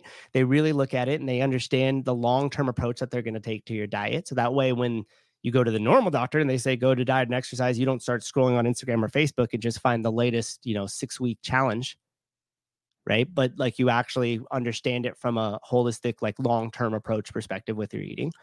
Um, then you go over and you go see your you go see your CrossFit coach. And we start going through hey are you hurt? Like what's going on with the body? Like what are what are what are um, some things that we're going to have to progress to work towards? Like what does this look like? Right? And then they start to get you moving. And then on top of that when you walk through to that that last door and you enter into the crossfit gym you have the most important piece in my opinion which is the community of like-minded people that you're going to be around that's what's going to keep you consistent is finding your people, going into that gym and getting yourself healthy. That will give you that small uh, motivation to get in the door every day. That will start to lead to the habit and the consistency that hopefully forms with your eating and with your uh, exercise. And we all know that when a bunch of CrossFitters like get together like that, like everything starts to change because you don't want to be the guy that shows up with a box of donuts. Maybe if it's like a holiday party or something, but just on average, right? Like you don't want to be the one that walks into your affiliate like was a CrossFit coach and like, hey, here's a box of donuts. Like so with that pressure of the community and the like-minded people in there, it helps make sure that this stays this way. Because it's like it's the same thing. You wouldn't show up with uh some alcohol at your AA meeting, right? You would hide that shit. You would you would fucking lie about it. You would hide it. And at least that creates kind of this like shame or guilt that will help kind of hopefully put you on the right right direction because you want to be you know in with this crowd and you want to keep with this community and you want to make sure that you're staying uh, fit and healthy and when greg was doing the ddc the and ddc stands for derelict doctors club um when he was doing those i kind of had this vision because again i was a real student of greg of the um of everything he was putting out in the journal i was watching kind of these things that he was that he was doing um, at CrossFit HQ, and I was like, "Holy shit! This kind of aligns with um, exactly the vision that I I was kind of seeing." and where Greg was taking this. And that's why I was so adamant on like getting myself into that DDC because I wanted to like get in there. I wanted to see what see what he was doing. And it, it confirmed exactly what I was thinking. But I also just wanted to be within that collection of people. And luckily for me, um, through Sevan, he sent me the email at the time as Karen Thompson. She was director of CrossFit uh, Health. And uh, luckily, I was able to get in there. Once I got in there, I was like, holy shit, this is it. And that was a vision that I could get behind. And it was massive. There was no like ceiling to it. Like we were to take on fucking big pharma. We were to take on the corruption through the health institutions. Like we were to fucking get after it. And that, that fired me up. That fired me up. Um, and so I was excited about that vision. And now I don't like, I don't know if that vision is still there. Like, do are we to see the current administration at CrossFit HQ say, "Hey, a bunch of this shit that these health institutions are telling you is fucking bullshit, and here's the truth, and here's why." I don't know. I don't know. One second here. Caller, good morning. You're live on the show. Hey, Souza. Hey, what's going on, brother? Uh, first time caller, man. Casey out of uh, for CrossFit Ridge City in Jonesboro, Arkansas. How are you, man? Oh, I'm great. Thanks for calling, Casey. What, what can we do for you? Yeah, dude. Hey, man, I'm a little behind on the live. Uh, I'm working out, running the streets, and so if this has been talked about, just tell me to shut up and I'll go. um, but the, uh, the the question I have, and I've I've reached out to my affiliate uh, representative um, which is something that I think is a big part. Like if, if us affiliates are uh, are concerned about what's happening with DeCoons, yep. I assume you're still on that topic. Yep. Um, I think we all need to reach out to our affiliate representatives. I think that's going to be number one. This needs to be like, you know, your representatives for government. Mm, Um, mm. we need to reach out to our representatives and express some concern, number one, and ask questions. Uh, I've done that with Chase Ingraham, who's mine, and I'm trying to get on a call with him soon. Um, Awesome. but also, like, Awesome. why has why was this person hired outside of that group of affiliate representatives? Mm, that is the question, right? And that's like when I was kind of rolling through his uh Jay DeCoons' LinkedIn and looking at what he had done in the past. Um, I definitely was a little more concerned with it. Yeah, you know what I mean? yeah, I agree. Because he Yeah. checks he checks all the boxes on the on the resume as far as like bringing in these kind of like exec types that um have either packaged up and sold stuff or have built and grown like in his words a brand right so then that way it's there's more value Right. from it and then again they could either sell it or they could change the way that it's that's it, that it's being organized but all of it is to their fiduciary obligations of of growing the business right hundred percent. Yeah. Yeah. And that was just the red flag that, uh, that the main red flag that I've seen in this scenario. Um, I don't have much more than that. I just want to put it out there that, hey, you know, if you guys are, if any other affiliates are, are, uh, concerned like I am, just reach out to your affiliate representative and let's like take it up the chain a little bit. yeah i think that's i think that's uh that's a great advice there casey and i think that that's an, important to do Yeah, man. Well, thank you. Keep it up. hey You're doing a great job. thanks brother i appreciate the call have a great rest of your day man All right. Adios. See you. yeah i mean that is it's like those those things were put in place for that right like the affiliate reps so like maybe there is a conversation to be had there and uh at the very least maybe you'll get a few more um uh, some more answers or maybe a different perspective that uh you weren't didn't really have or wasn't thinking about until you talked to your uh, affiliate rep. He has he has uh, Chase Ingraham as your affiliate rep. I mean, that's fucking great. Like, give him a call. I Chase would be more than happy. And the thing is, too, is like in um my affiliate rep is Katie Hogan, and I've gotten the same vibe from her. And obviously, like knowing Chase and everything, I get the same vibe. Like these people aren't just here to defend a message. Like, like if I give Chase a call, he's gonna have an open and honest conversation about it. He's gonna give you his uh, honest perspective, and he's also in it with us, right? Like, like he's a part of this thing, and so he wants to see it be successful, and he has the same concerns and the same aspirations that majority of the affiliate owners have. So at the very least, like just giving your affiliate rep a call to have that uh, conversation or shooting an email might just more or less just even give you just a little uh, peace of mind or to let you know, hey, fuck, at least I got a buddy in this. You know, yeah, right here, give it the program, Chase. I'm always here for it. Absolutely. Yeah. Heidi Krum. Can we all just call Chase whatever? Or yeah, just just go ahead, guys. Just start blowing up his phone. I'm sure he would absolutely love that. oh, frog grat. Is that euro or um uh euros or pounds? 10 euros or either way, thank you a ton for the money. I don't know why, but I I play this like weird uh like validation thing, like, oh yes, like somebody donated some money. Okay, it doesn't suck that bad. We're good. Um, Suze, I DM'd you about potentially having a call about future affiliate ownership. I'm a long way off, but we, but want to get myself started on the right track. Taking my L1 at the end of November in the UK. Dude, that's awesome. And like the conversation we've been having, that's the way to start. Go get your L1.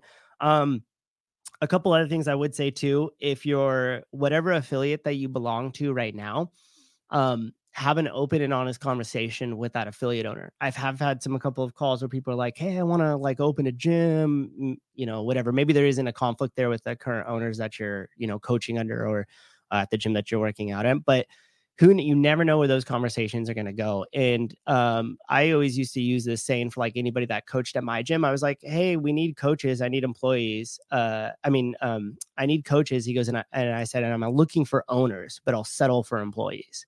meaning you want somebody who is going to be like yourself that maybe aspires to open up a CrossFit gym and hopefully the new the affiliate that you're currently going to that um, owner doesn't see that necessarily as like a threat but as an opportunity to help you out or as a potential opportunity to have a partner in the business you know maybe they need a little extra help and that would be an easy way to um, get yourself into owning a owning a gym which is going to be relatively lower risk for you depending on, of course, like you know how the whole thing's negotiated. But it also costs you a lot less if you don't have to buy everything, and you could kind of get a little bit of a running start.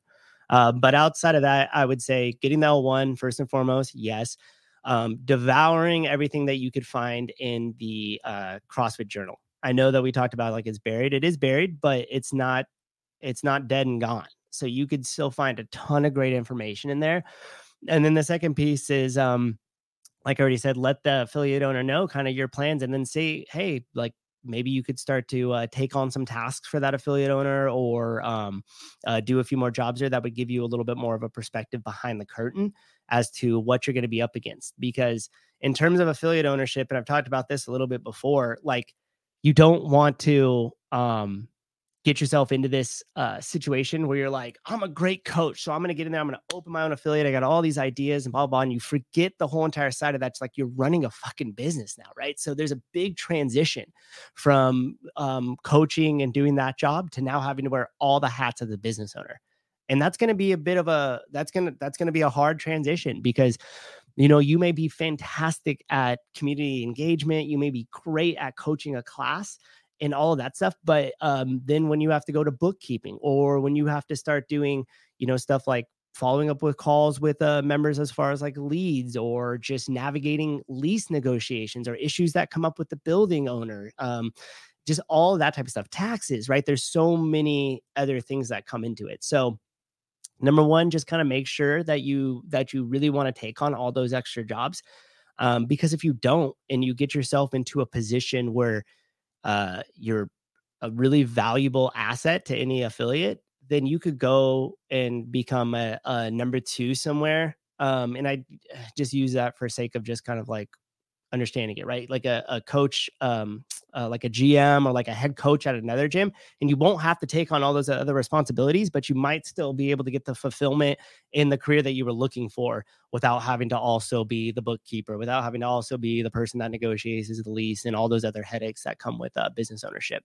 Um, I heard a joke one time that was like, "Hey, if you want to really fuck up your fitness, own a gym."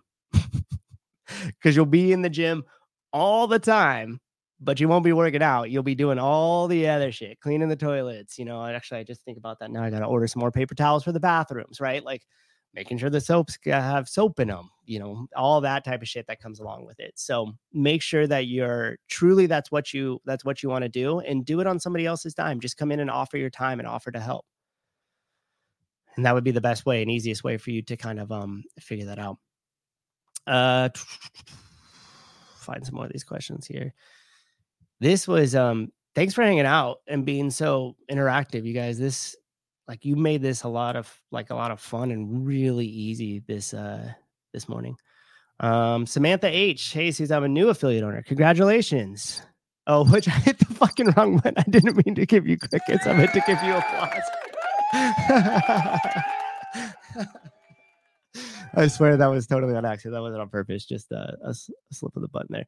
Um, uh, got any tips to help increase memberships? Okay, so when you are very, very first starting out, you just opened your affiliate. Let's say you have 20 members in there, give them everything you can.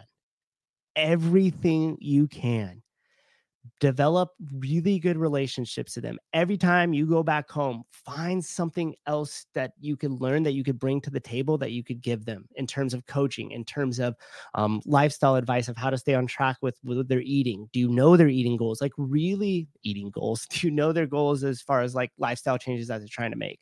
The more and more and more you could invest into the, your first 20 members, that's going to turn into your first 50 members because they're going to go get everybody around them and they're going to say, oh you should come to this gym it's so different oh my gosh i love samantha like she is so like she knows the name of my fucking dog and stuff right and like she's really invested into me and she gives me these awesome tips and she goes out and she learns a bunch of stuff and she brings it back like there's a lot of life and there's a lot of energy into that because referrals are your best lead source. I basically ran my gym off the last nine years or more just off referrals. Just off referrals not I didn't, you know, I wasn't really into the whole like marketing thing. I didn't do a ton of it. Um, I didn't do any like ad stuff, like none of that. I just invested and gave myself a hundred percent into that core starting out group of members that I had, and they went and told everybody, and they became my lead generation for me. And the best part is, is it's not like referrals aren't linear; they're exponential. And so what I mean by that is like if you give, you know, uh, everything to one person and they go out and tell two or three people and out of two or three people two more people come in and you do the same for them and then those two people go tell two two more people each. Now it's four so it, like the growth could really uh, happen quickly based off referrals as opposed to you know just um doing ad ad ads on facebook or ads on instagram something like that. That's more of like a linear approach and you're not going to necessarily get the same qualified lead because you're going to have a loudspeaker with each one of those members that you invest in everything into that are just going to be non fucking stop. They're going to be so annoying to all their friends. You got to come into Samantha's gym. You got to come into it. Oh my gosh, blah, blah. What's the name of your gym too? Maybe put that in things. Um, but that's my biggest tip as far as like getting your first uh getting your first core group going. And like when I started 10, 10 years ago, we're coming up on my 10 year affiliateship here. Um, I still have lots of that uh, original group still with me, even after all that time. Um, majority of the reason why they leave is they end up just moving out of state because I live in California. Okay. Um, nope, not Jeffrey Cohen. Judy, you don't suck, Souza. Five bucks. Thank you. Seriously, I appreciate that attention. Judy, do you belong to affiliate? I know I said some things about Orange Theory ignorantly because I've never actually done it before, and you got like pissed off. Not pissed off, but you were like, they, they acknowledge my birthday. You don't know what you're talking about. And you were right. I didn't know what I was talking about. But um, have you have you gone to an affiliate yet? Are you currently belonging to an affiliate? Oh, there it is. CrossFit Anki? Anki? Sorry, I suck at pronouncing things right. So I just like randomly mumble it and hope that everybody who's listening as I speak into a microphone somehow does not done it. Um, Susie gave, gave a free handy per referral membership skyrocketed. but it was weird. It was only dudes that kept showing up. I wasn't really sure uh, why. Do I have a degree? Negative. Negative. Uh, Jeffrey, like I said before, like I um I uh, graduated high school on a plea bargain. It wasn't until about mm, six, uh, seven years ago as I made the transition of being like, I'm going to go to regionals and be a competitor. And like my mid to late 20s, that I was like, damn, I should probably uh, become just as focused on this and as aggressive as my competitive CrossFit uh, into my into the business side. And so I just started to devour books because that's kind of the way that I I learn and I listen to a lot of them on Audible. I read a lot of them. And uh, the main thing is, is I immediately try to apply that knowledge. And so, no, I've just kind of just been feeling my way through the dark. Uh, the internet's a huge advantage. Like people, I hate when people aren't resourceful and they're like, well, no one told me. I'm like, motherfucker, you got the internet, you got Google, son. Even though it might skew the results and have a little bit of wee bit of a narrative defending on it, you could still find information. Like if you you know, brick and mortar businesses have been around for a long, long time. And there's a lot of information on that. So like don't ever use its use like no one ever told me. Like, no, you just didn't take the time to to drop it into the Googles to, to YouTube. Um, you know, search out the information you were looking for. So no, Jeffrey, I don't I don't have a degree. Um, I had a like two year stint at Academy of Art University where I was a freelance illustration major. Um, I was uh mostly focused on uh charcoal drawings, and aerosol artiste. Although that wasn't part of the school, that was some extracurricular in moonlighting. But uh, yeah, no, no degree, just lots of books.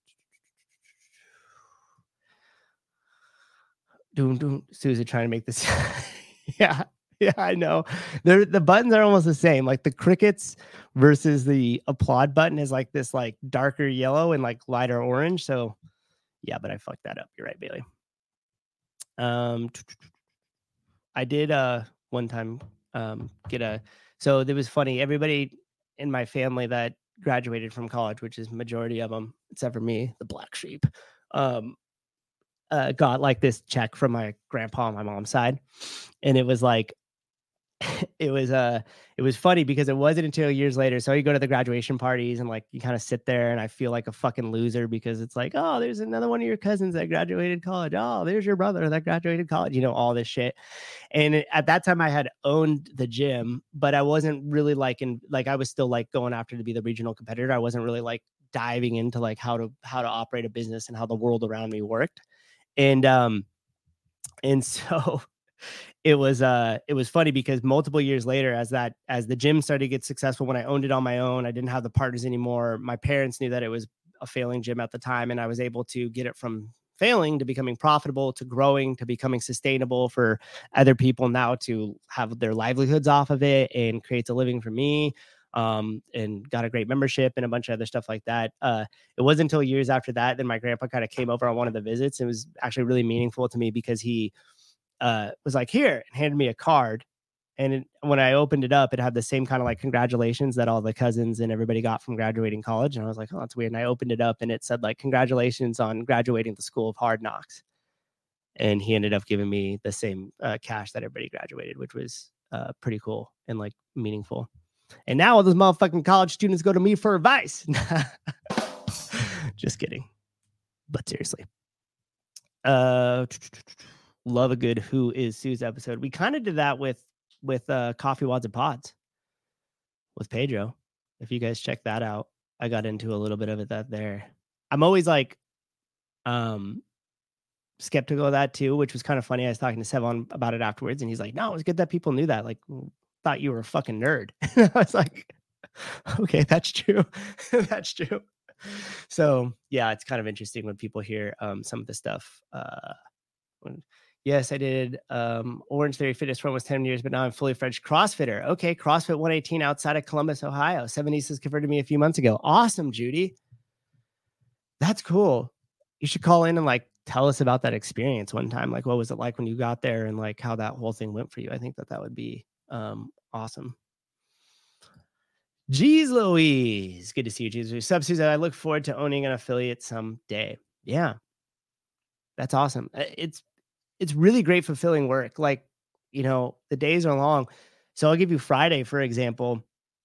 This last Friday, I got to uh, I got to the gym 5:15 in the morning, opened it up. I coached the 5:30 a.m. class. I coached the 6:30 a.m. class. I came here. I hopped on um, uh, with Sevan for a while on the podcast.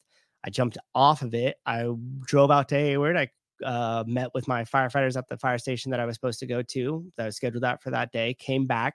Um, had a couple meetings, uh, two meetings. Went back to the gym uh, just before lunchtime. Um, had a one-on-one, an intro course, North Sweat intro course there. Did that, worked out. Then did some, you know, housekeeping stuff that I had to do at the gym. Hopped in my car, drove back here. Found out I was going to host that evening show. Hosted that evening show. Ate a little food. Then went back to the gym and coached the last day of our um, ACEs uh, youth strength and conditioning. And uh, got back home about 9:30 that night. And so the days are super long, but like fulfilling because you're building relationships with a bunch of people. You're providing a bunch of value for them that they're taking and like improving their lives with. And um, that contribution that I'm able to make, that small piece of it to like empower them, hopefully to make some better decisions, especially the kids. And by the way, side note here, um, Mike Poolboy, the kids, they love him. He's such a good coach. Like he basically came in and swept everybody off their feet. They had their own little like Ric Flair thing. And I was like, what the fuck? I've been doing this for a year. And they don't even like me that much. One of the kids gave him a card. Um, anyhow, it's really fulfilling because you're you're making an impact. You're contributing to them in hopefully a really big way. And the information and the feelings and the things that they're getting from you at the CrossFit gym, hopefully that that is slowly spreading to the people closest within their circle. And I mean, what a better thing to be able to do in life to know that you're contributing to people that are going to go out and contribute as well. It's got that nice uh, chain effect in there. Aaron, Aaron, thank you so much. I think you donated to like majority of the shows that I've done. I really appreciate that, man. Thank you a, a lot. Um, do you typically lean towards educational books or do you just read for pleasure and other genres in stuff as I see you have a lot uh, on the box bunny? Um, I only really read and listen to um, books on uh, finance, books on business management, books on leadership, books on communication. Um, I read a lot of like um, biographies on people or like the starts of companies and things like that because I love to hear that story, like that rise to the top kind of story and all the trials and turbulence that uh, came during that. But no, I don't. I don't read. Um, no, I don't read just for pleasure. Like I'm not like a Harry Potter Potter fan, or I don't read any of those type of novels, or like some of the stuff that you see Dave Castro read, like these classic novels and things like that. I strictly like to have the information um, that I could read or listen to and then apply. And I'm a really, really like hands-on guy in terms of like how I need to learn. So if I have information from a from a book or or something like a course or something like that that I took, then I I have to immediately go back within the same day um, or very shortly thereafter and apply that information because otherwise I don't really retain it. And one of the things that I've done this year is actually reduce the amount of books that I read or listen to and try to apply them more or re-listen to a few um, that I had in the past that gave me like a lot of like value that were good books that made a big impact on what I was doing and try to re uh, get that information because I truly believe that as human beings we don't really need to learn a lot more all the time as much as we just need to be reminded. So that's kind of where I'm at right now. Um, I really was on a kick for like a, a you know book or two a month for a long time, uh, and I thought that that quality like you know gave me some validity or something like that. And I think the reason why too, and this is something that I've kind of done uh, a lot like throughout my life is um I feel like I'm this ping pong ball, right? Like Harry Potter.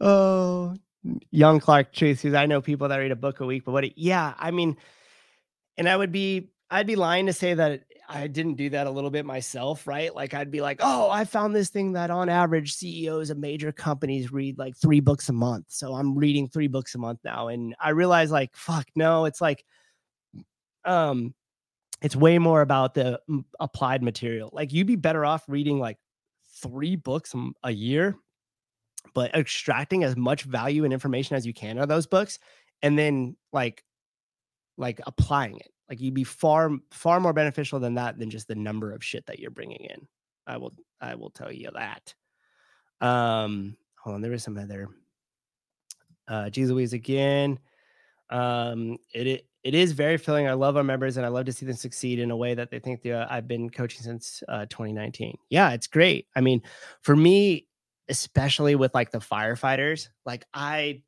really love that job. Like a lot. Like that's it was great. Like there was a period of time, especially in the pandemic, like where I was like, fuck, do I do I really want to keep the brick and mortar um do I really want to keep the brick and mortar like open because that's a lot of expenses as opposed to like with the firefighter contracts? I there's other than my time and like my gas, and you could maybe include the maintenance on the car if you want to be a real stickler about it. But besides that, the fucking uh the return on investment on that is huge because there's no overhead. The overhead's super low. Like like I said, it's like gas in the car. Um and um and uh, when I work with those individuals, like the firefighters and stuff like that, that feels really, really rewarding because when you go in there and I'm dealing with a firefighter that um, maybe he's been dealing with like a shoulder thing for months. And here's the thing with that group of people, those people with the firefighters, especially, they don't really say shit. Like they're not like majority of them aren't to complain. so you go in there and I'm like, hey, how's, how's your shoulder been? It seems like it's moving a little bit weird. And they're like, oh, yeah, uh, it's been bothering me a little bit. And I'm like, oh, how long? They're like, six months. I'm like, what? That's a long time, dude. What's going on with it? Like, oh, my whole arm is numb. like, what the fuck? Like, why don't you say something? So, like, but being able to then give them the tools and the resources to fix their shoulder or to alleviate it of pain or give them back their range of motion. And then they come back to me the next time I stop at the firehouse and they're like, dude, I was on call for this one thing and I was reaching up and grabbed it and I had no pain in my shoulder. And I was like, fuck yeah, I could like move all around and like do my job better. I was like, holy shit. Like that that's hugely rewarding because I know that the impact that I make on those individuals are the ones that are going around town, keeping us safe, helping us during these emergencies, and to be able to to have a small contribution to them and, and what they're able to do so they could do it better um, is really fulfilling for me because I'm helping the people that help the community. So that's huge and so much more rewarding. But um, I was talking a little bit, and I, I want to make this statement. This might be give you guys a little bit uh, insight more on me. I feel like I'm this ping pong ball. Remember the old game that's like the paddles moved, pong, and the ball would just kind of like bounce back and forth, and you just kind of kept the ball in there. So, especially like with this book, so when I um started and I owned the affiliate on my own, or like people would be talking to me about uh about you know business or something like that because I'm a business owner now. Um, I I feel like I'm the ball, and the two pongs or paddles, the two paddles, excuse me, are uh, a, a superiority complex. I could do this better than anybody. No one's as good as me in like crippling insecurity. of like, fuck, I suck, and you know this is never gonna work. Who who do I think I am to do this? Right. So those two paddles move, and I'm that ball that just kind of bounces back and forth, back and forth. But when I hit that side, that makes me feel like okay, I'm insecure. I'm in over my head. Um, this isn't something that you know I should be doing, or maybe I'm not capable of. I try to leverage that so rather than like leaning into it or succumbing to it, I'm like, okay, so what could I do now that would I could build my confidence, not fictitiously, not like fake it till you make it type shit, um, but like literally like what skill set can i start to uh, improve or start to work on um, that would help raise my confidence and lower that insecurity? Not like i said because i'm faking i make it but it's it's an earned confidence. It's because no i developed these skills you know i tried new things i made the mistakes i learned from them and and now i'm i'm growing from it.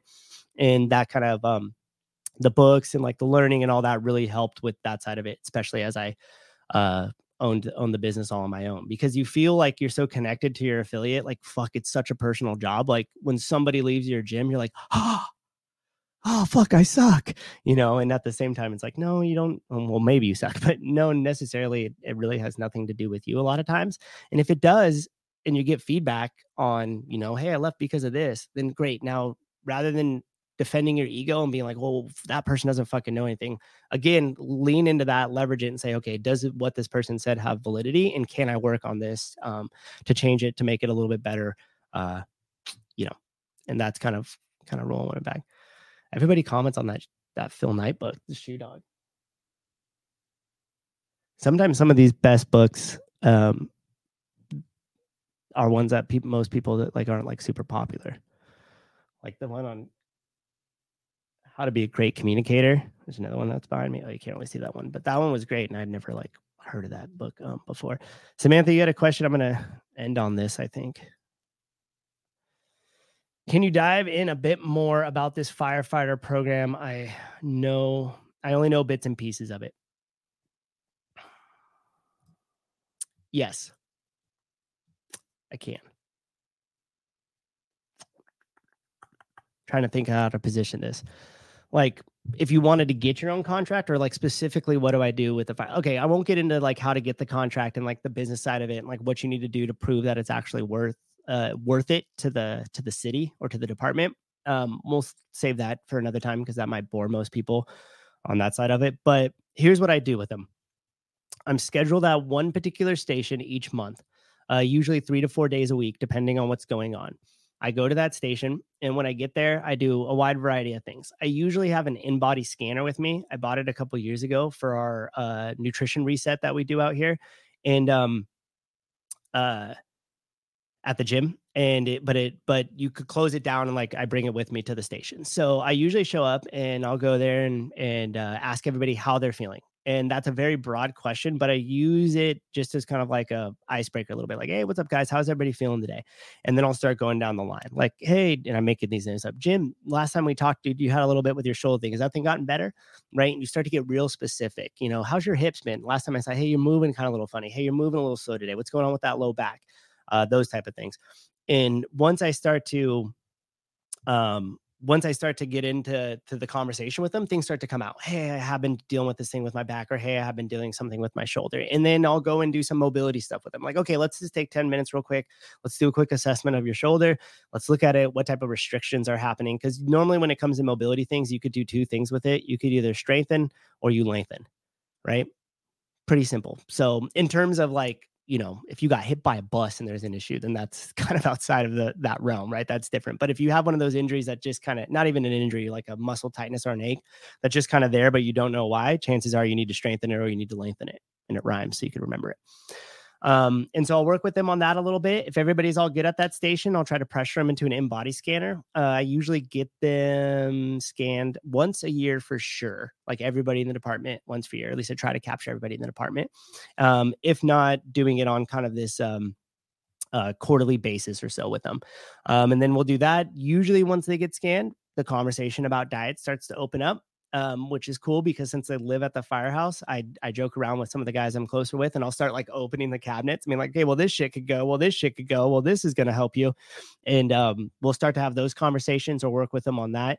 Uh, that could be really um, like in depth sometimes, where I could work with these guys like closely for a, a long period of t- a time with their diet, or it could just be some simple questions to like get them off on the right track. And majority of the firefighters, as you guys know too, are like they're independent, capable people. So a lot of times, once you kind of set them on the right track, or even just give them the accountability of like, hey, these numbers ain't right, and you know they ain't right, that helps them a ton to kind of like keep them to be like, okay, I'm back on track now. You kind of showed me the numbers of what what I thought was happening, and now this is confirmed, and I can move on to um to to to correct those things.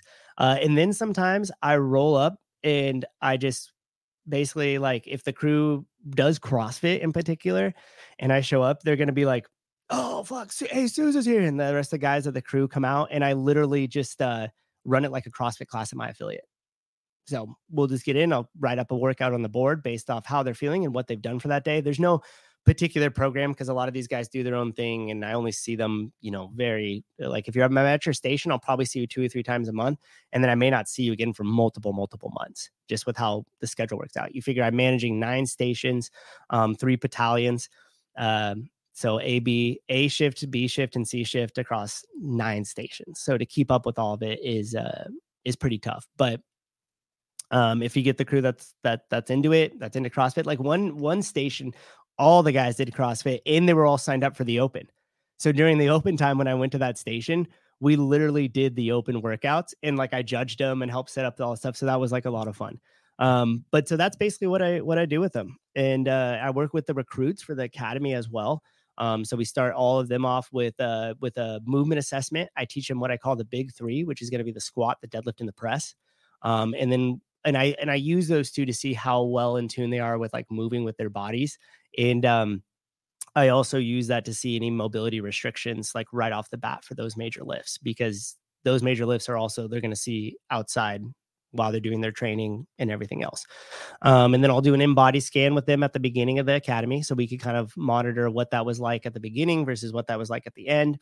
Um, I also do a short mobility assessment with them because I say that's kind of the crystal ball into like, is something going to come up in the academy? So I'll test their uh, hip flexion. We'll test their ankle flexion. I'll test a little bit of their shoulder mobility. Super basic stuff. It's not it's not like crazy in detail, but again, it just kind of gives me the like scope of like, okay, is there anything that's jumping out at me right away that we need to be aware of? Um, and then uh, and then we'll actually go through the movements, and I'll teach the squat, I'll teach the back squat, I'll teach the deadlift, and I'll teach the strict press. And it's extremely simple. Uh, it's extremely fundamental, and that's all I focus on. Like I'm not we don't get fancy with it. I keep it to the basics, I keep it to the fundamentals, and we try to do them really, really well. Like that's kind of the goal. Um, and so that's that's what I do with them in terms of like the actual job that I show up and I, I perform. And uh, and then with the Livermore Pleasanton Fire Department, um, I just work with them through their academy. So day one, I go out on the tower, I do a little talk, I do a little uh, introduction um, of who I am and what to expect uh, during their physical training during the academy time. And then they show up to the gym uh, two days a week usually. I have done four days, we've done three days, but the cadence the last like year or two has been two days a week. And they show up at the gym for an hour before they go over to the tower. And what I do with them is that's basically like the academy is normally like 20 to 22 weeks, I think. And I get them for like 18 out of those weeks. Um, there's other stuff that goes on where they don't make it into the gym for those times but uh um i teach them it's a really it's an elongated like uh on ramp class so if you were to come and show up in the first couple of weeks you'd be like i thought they did crossfit this seems a little like slower this seems like you're breaking these modalities into individual parts and i do that on purpose because when i got a, a group of 20 or 22 guys and i only have one hour and i assume all of them know nothing that's not always the case. Some of them are basically starting at ground zero, but a lot of them have pretty good like uh, experience. Some of them may even belong to CrossFit gyms and stuff like that. Um, and I build it up uh, as I would the uh, on ramp class, but I extend that over multiple weeks. So if you were to show up, like I said, the first week, you kind of be like, hmm, this doesn't really seem like CrossFit necessarily. Like they're learning some of the movements, but they're not necessarily doing the Metcon. And that would be because we're trying to get what down? Their mechanics. That's right. That's all we're focusing on for those first couple of weeks, the mechanics. Um, and then after their first like 10 sessions or so, and we've gone through the mechanics, we're just looking for consistency. So then we elongate some of the stuff. So instead of teaching back squat and being long winded or being really like, you know, critical on teaching it the same way I would at uh, the same way you would see it at an L1, now they get some weight on the bar. And now we have a heavy day. Um, and then, uh, uh, then it slowly ramps up. So then if you were to show back up, um, like you know six eight weeks into it after we develop the mechanics i'm feeling comfortable with it they all know what they're doing. We've seen that consistency we've seen the consistency maybe uh, them moving a little faster i've seen consistency as they move under load meaning with some weight on them and stuff. Then you'll start to see the um the more uh, metcons come in during that time. Um, and I also run it a little bit more indicative of main site programming when I'm doing the academy at my gym. So when they come in and they have a heavy day, we're just doing back squat, um, you know, five sets of five all the way across, and that would be their whole workout for the day. I put in a bunch of accessory work and stuff like that. Uh, I, I front load that as kind of like the warm up and everything else. Um, so they don't just come in and back squat, right? Like there's a whole thing to it. But that's pretty much how I that's pretty much how I run it and uh and like i said by by like six or eight weeks in then i'm kind of running a normal crossfit class and then those last couple of weeks it basically converts into where they they do the same workout as my um as my class. So then i just come i just come in and basically run the crossfit gym. Now i will say i package it differently. So um you know i'm not having them climb rope. I'm not having them necessarily get upside down uh get a little inverted but i'm not having handstand push-ups or anything like that.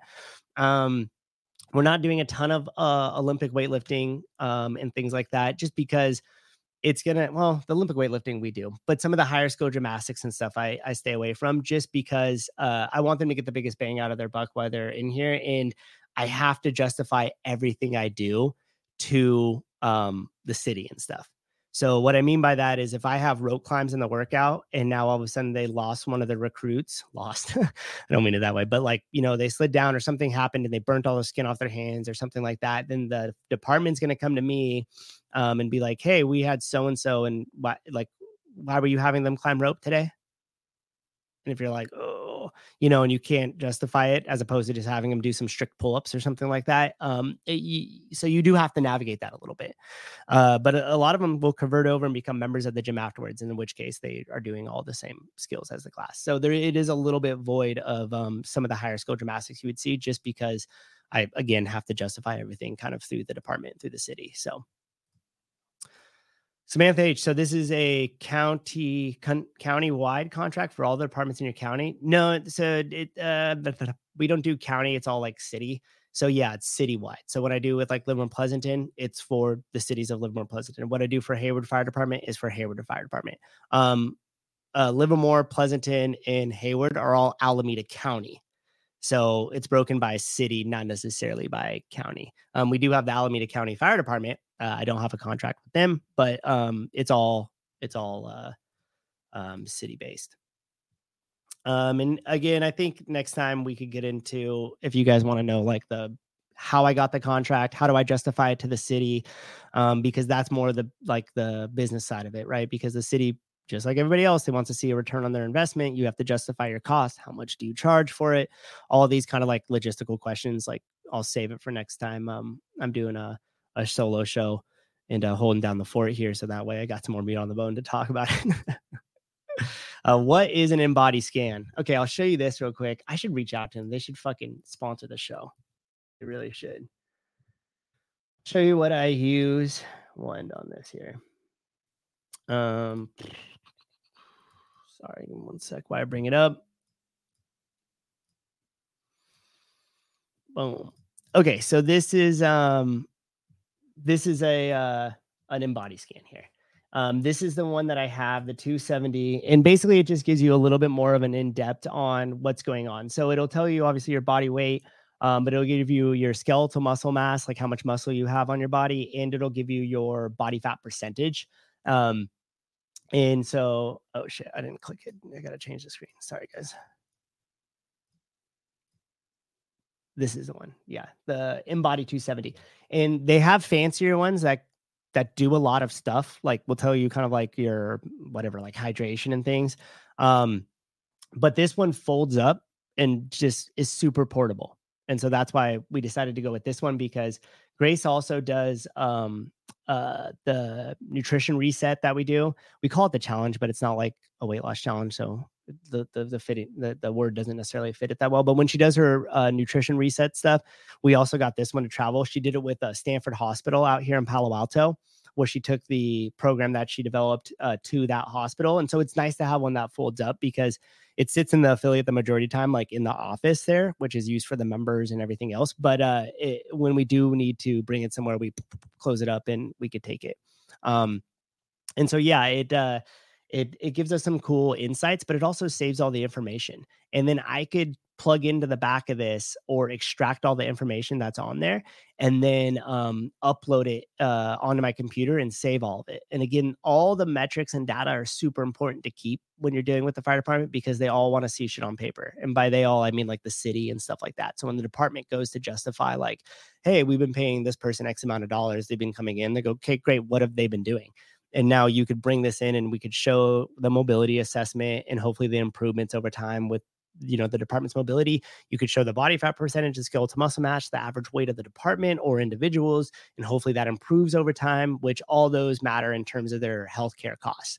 So when you talk about the mobility improvement if you're not going out with these small little aches and pains that could just be solved by um, uh, you know, just somebody with a little bit of knowledge helping you do the exercises to get yourself out of pain free, you have less people that go out on workers' comp stuff, um, less visits, visits to the doctor's office, less costs in, in, in healthcare things. If you have one of these InBody scans and we're, um, you know, making sure that everybody has the correct skeletal muscle mass, the body fat percentage. They're getting these numbers, which keeps help helps keep them accountable. Um, then again, we could go back to the city and I can show that, hey, look, everybody dropped a bunch of body fat percentage, which therefore is going to help with long-term healthcare costs for the department and for these guys when they retire and everything else later on.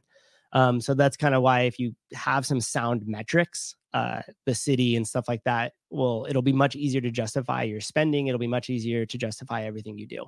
If you just kind of show up and, and do it and you're not really documenting anything, especially things that are important for them to see, um, or you can make them important for them to see by saying, hey, these things do this, and then it's going to save you money here on the back end. Um, then it's going to get a little tougher to get your contract. So that's why I particularly like the InBody uh, Scan 270. And for that, that's the only free one you fucking get in InBody. Someone's gonna kill me for plugging them out that well without them sponsoring us. You need to fucking sponsor us InBody. Um, and so yeah, so that's why that's what I use. That's what InBody scan is, and uh, that's the reason why I use it. Uh, question, Tom Myers, do you charge a membership for the body? Not a membership. When you first come in, we do your first one for free. I think they're like 20 bucks a scan after that if you want to get it. Um, and then we also great like grace does stuff where she'll uh, include a um, InBody scan and then kind of like this consultation on like you know where, where you need to go in terms of your lifestyle choices and eating that will be optimal for your health. Uh zachary souza do you find that body fat percentage are pretty accurate? Um do you cross reference it with uh calipers? No. Um like the pinch test or whatever. The closest thing we've done it with is like a, a dunk scan like in the dexa um the DEXA scans where like you go in there or it does a scan and they're pretty accurate. Like you might have a few you know percentage points that are off here and there but from from our uses in terms of just justifying that there was some sort of change and then just having some sort of baseline metric this works well and since we're reusing the same thing to um since we're reusing the same thing to scan them that same baseline it basically it runs. It's kind of like the the same principle of like, hey, the 400 meter track you run is you know whatever 380, so it's not necessarily 400 400 meter, but if you're measuring your 380 each time, you're still going to see that improvement. You just you know, oh fuck, that was probably a terrible analogy. Sorry, and I made you all stupider because of that analogy. Um, but yeah, yeah, that's the other thing. It gets it gets a little personal, right? Especially if you're working with uh, the female clientele. You're like, you know, yeah, So it just makes it a little bit a little bit easier. And here's the other thing too, Zachary. Um, it doesn't matter who does it, right? Because when you do body fat percentage and stuff like that with like a pinch test or something, it's like, can Zachary now be replaced? So if you have a, um, and this is getting a little bit into the system side of it, but if you have uh, a metric that you're using and one person does it all, and for some reason you're either need to be at the gym or you're going on to get another firefighter contract, and then you uh send somebody else to go do that same test, it's like, will that give you, yeah, will that give you the repeatability? Like, will it give you the the baseline there to be consistent? Because some of these things, in terms of the way that I think, is like, can I be replaced by another individual that could keep giving me the same result, can produce the same result without me being here? And that's a really good line of thinking to have in terms of like business because you want to be able to always develop some sort of system um, that's going to produce the same result that you want uh, without you having to be there. And if you do that right from the get go, it makes life so much easier. But if you do it in your business, at your affiliate, or anything else you do, and then you have to backtrack into it years later, it becomes a lot tougher. So it just gives me a, a consistency, whether it's me doing it or whether it's not. Todd Myers, Todd Myers are along the thinking are along the thinking as long as you measure the same system that should be accurate. Yeah, that's right. And it's not like I'm not going for like crazy accuracy for these guys. I'm and gals, I'm basically just going for like some sort of baseline where we could start from. So, you know, take it for what it is. Like if I if I measure somebody and it shows that they're 12, you know, 0.3% body fat, but if we did it you know, through a DEXA scan or dunk or something like that. And they were like, oh no, it's actually 11.6. Like, does that matter that much for my use? Um, and the answer to that is no. Uh, we just want to make sure that they're healthy. And the biggest thing we focus on too for the long-term health is um is uh skeletal muscle mass. That's the hugest thing. I'm like, dude, the more muscle you got on the body, the healthier you're gonna be. Get that muscle mass up, so that way when you're when you're 80 and shit, if it's still high, you're going to live a lot longer. Um, Aaron, will AI replace any of these tools that, uh, including what the one on one offers to help the individual? Not in our lifetime. I think that the human touch is always going to be trump everything, at least in the, you know, in the next 50 years. Um, once it gets realistic enough to where you can't tell the difference, like we're already kind of seeing a little bit of that happen, like online with a video and, and photo format, like then shit might get weird. But for right now, you definitely need a human. And I think like we're going to see the major shifts in the industry. I think we're going to see um, come in terms of like uh, lawyers. I think AI will replace lawyers quickly. I think AI will um, replace surgeons um,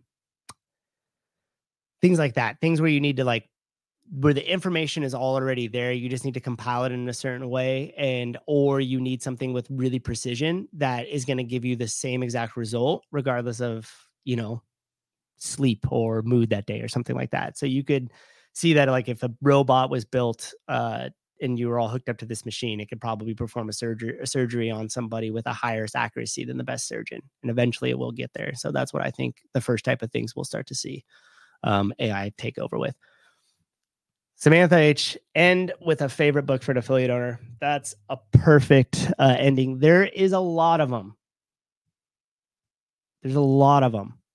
But I will say this this, there's a lot of different categories of when we're talking about like hey recommend a book. Well it's like okay are you am i recommending um a book in terms of you know finance? Is it in terms of systems? Is it in terms of communication? Is it in terms of leadership and dealing with your staff? Like there's lots of different ways um you could go with it right?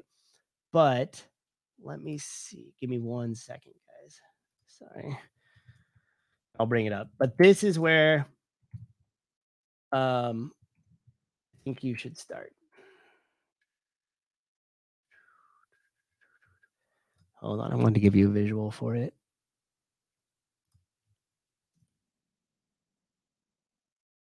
Sorry, I see you guys want to fucking you're just clicking around on here.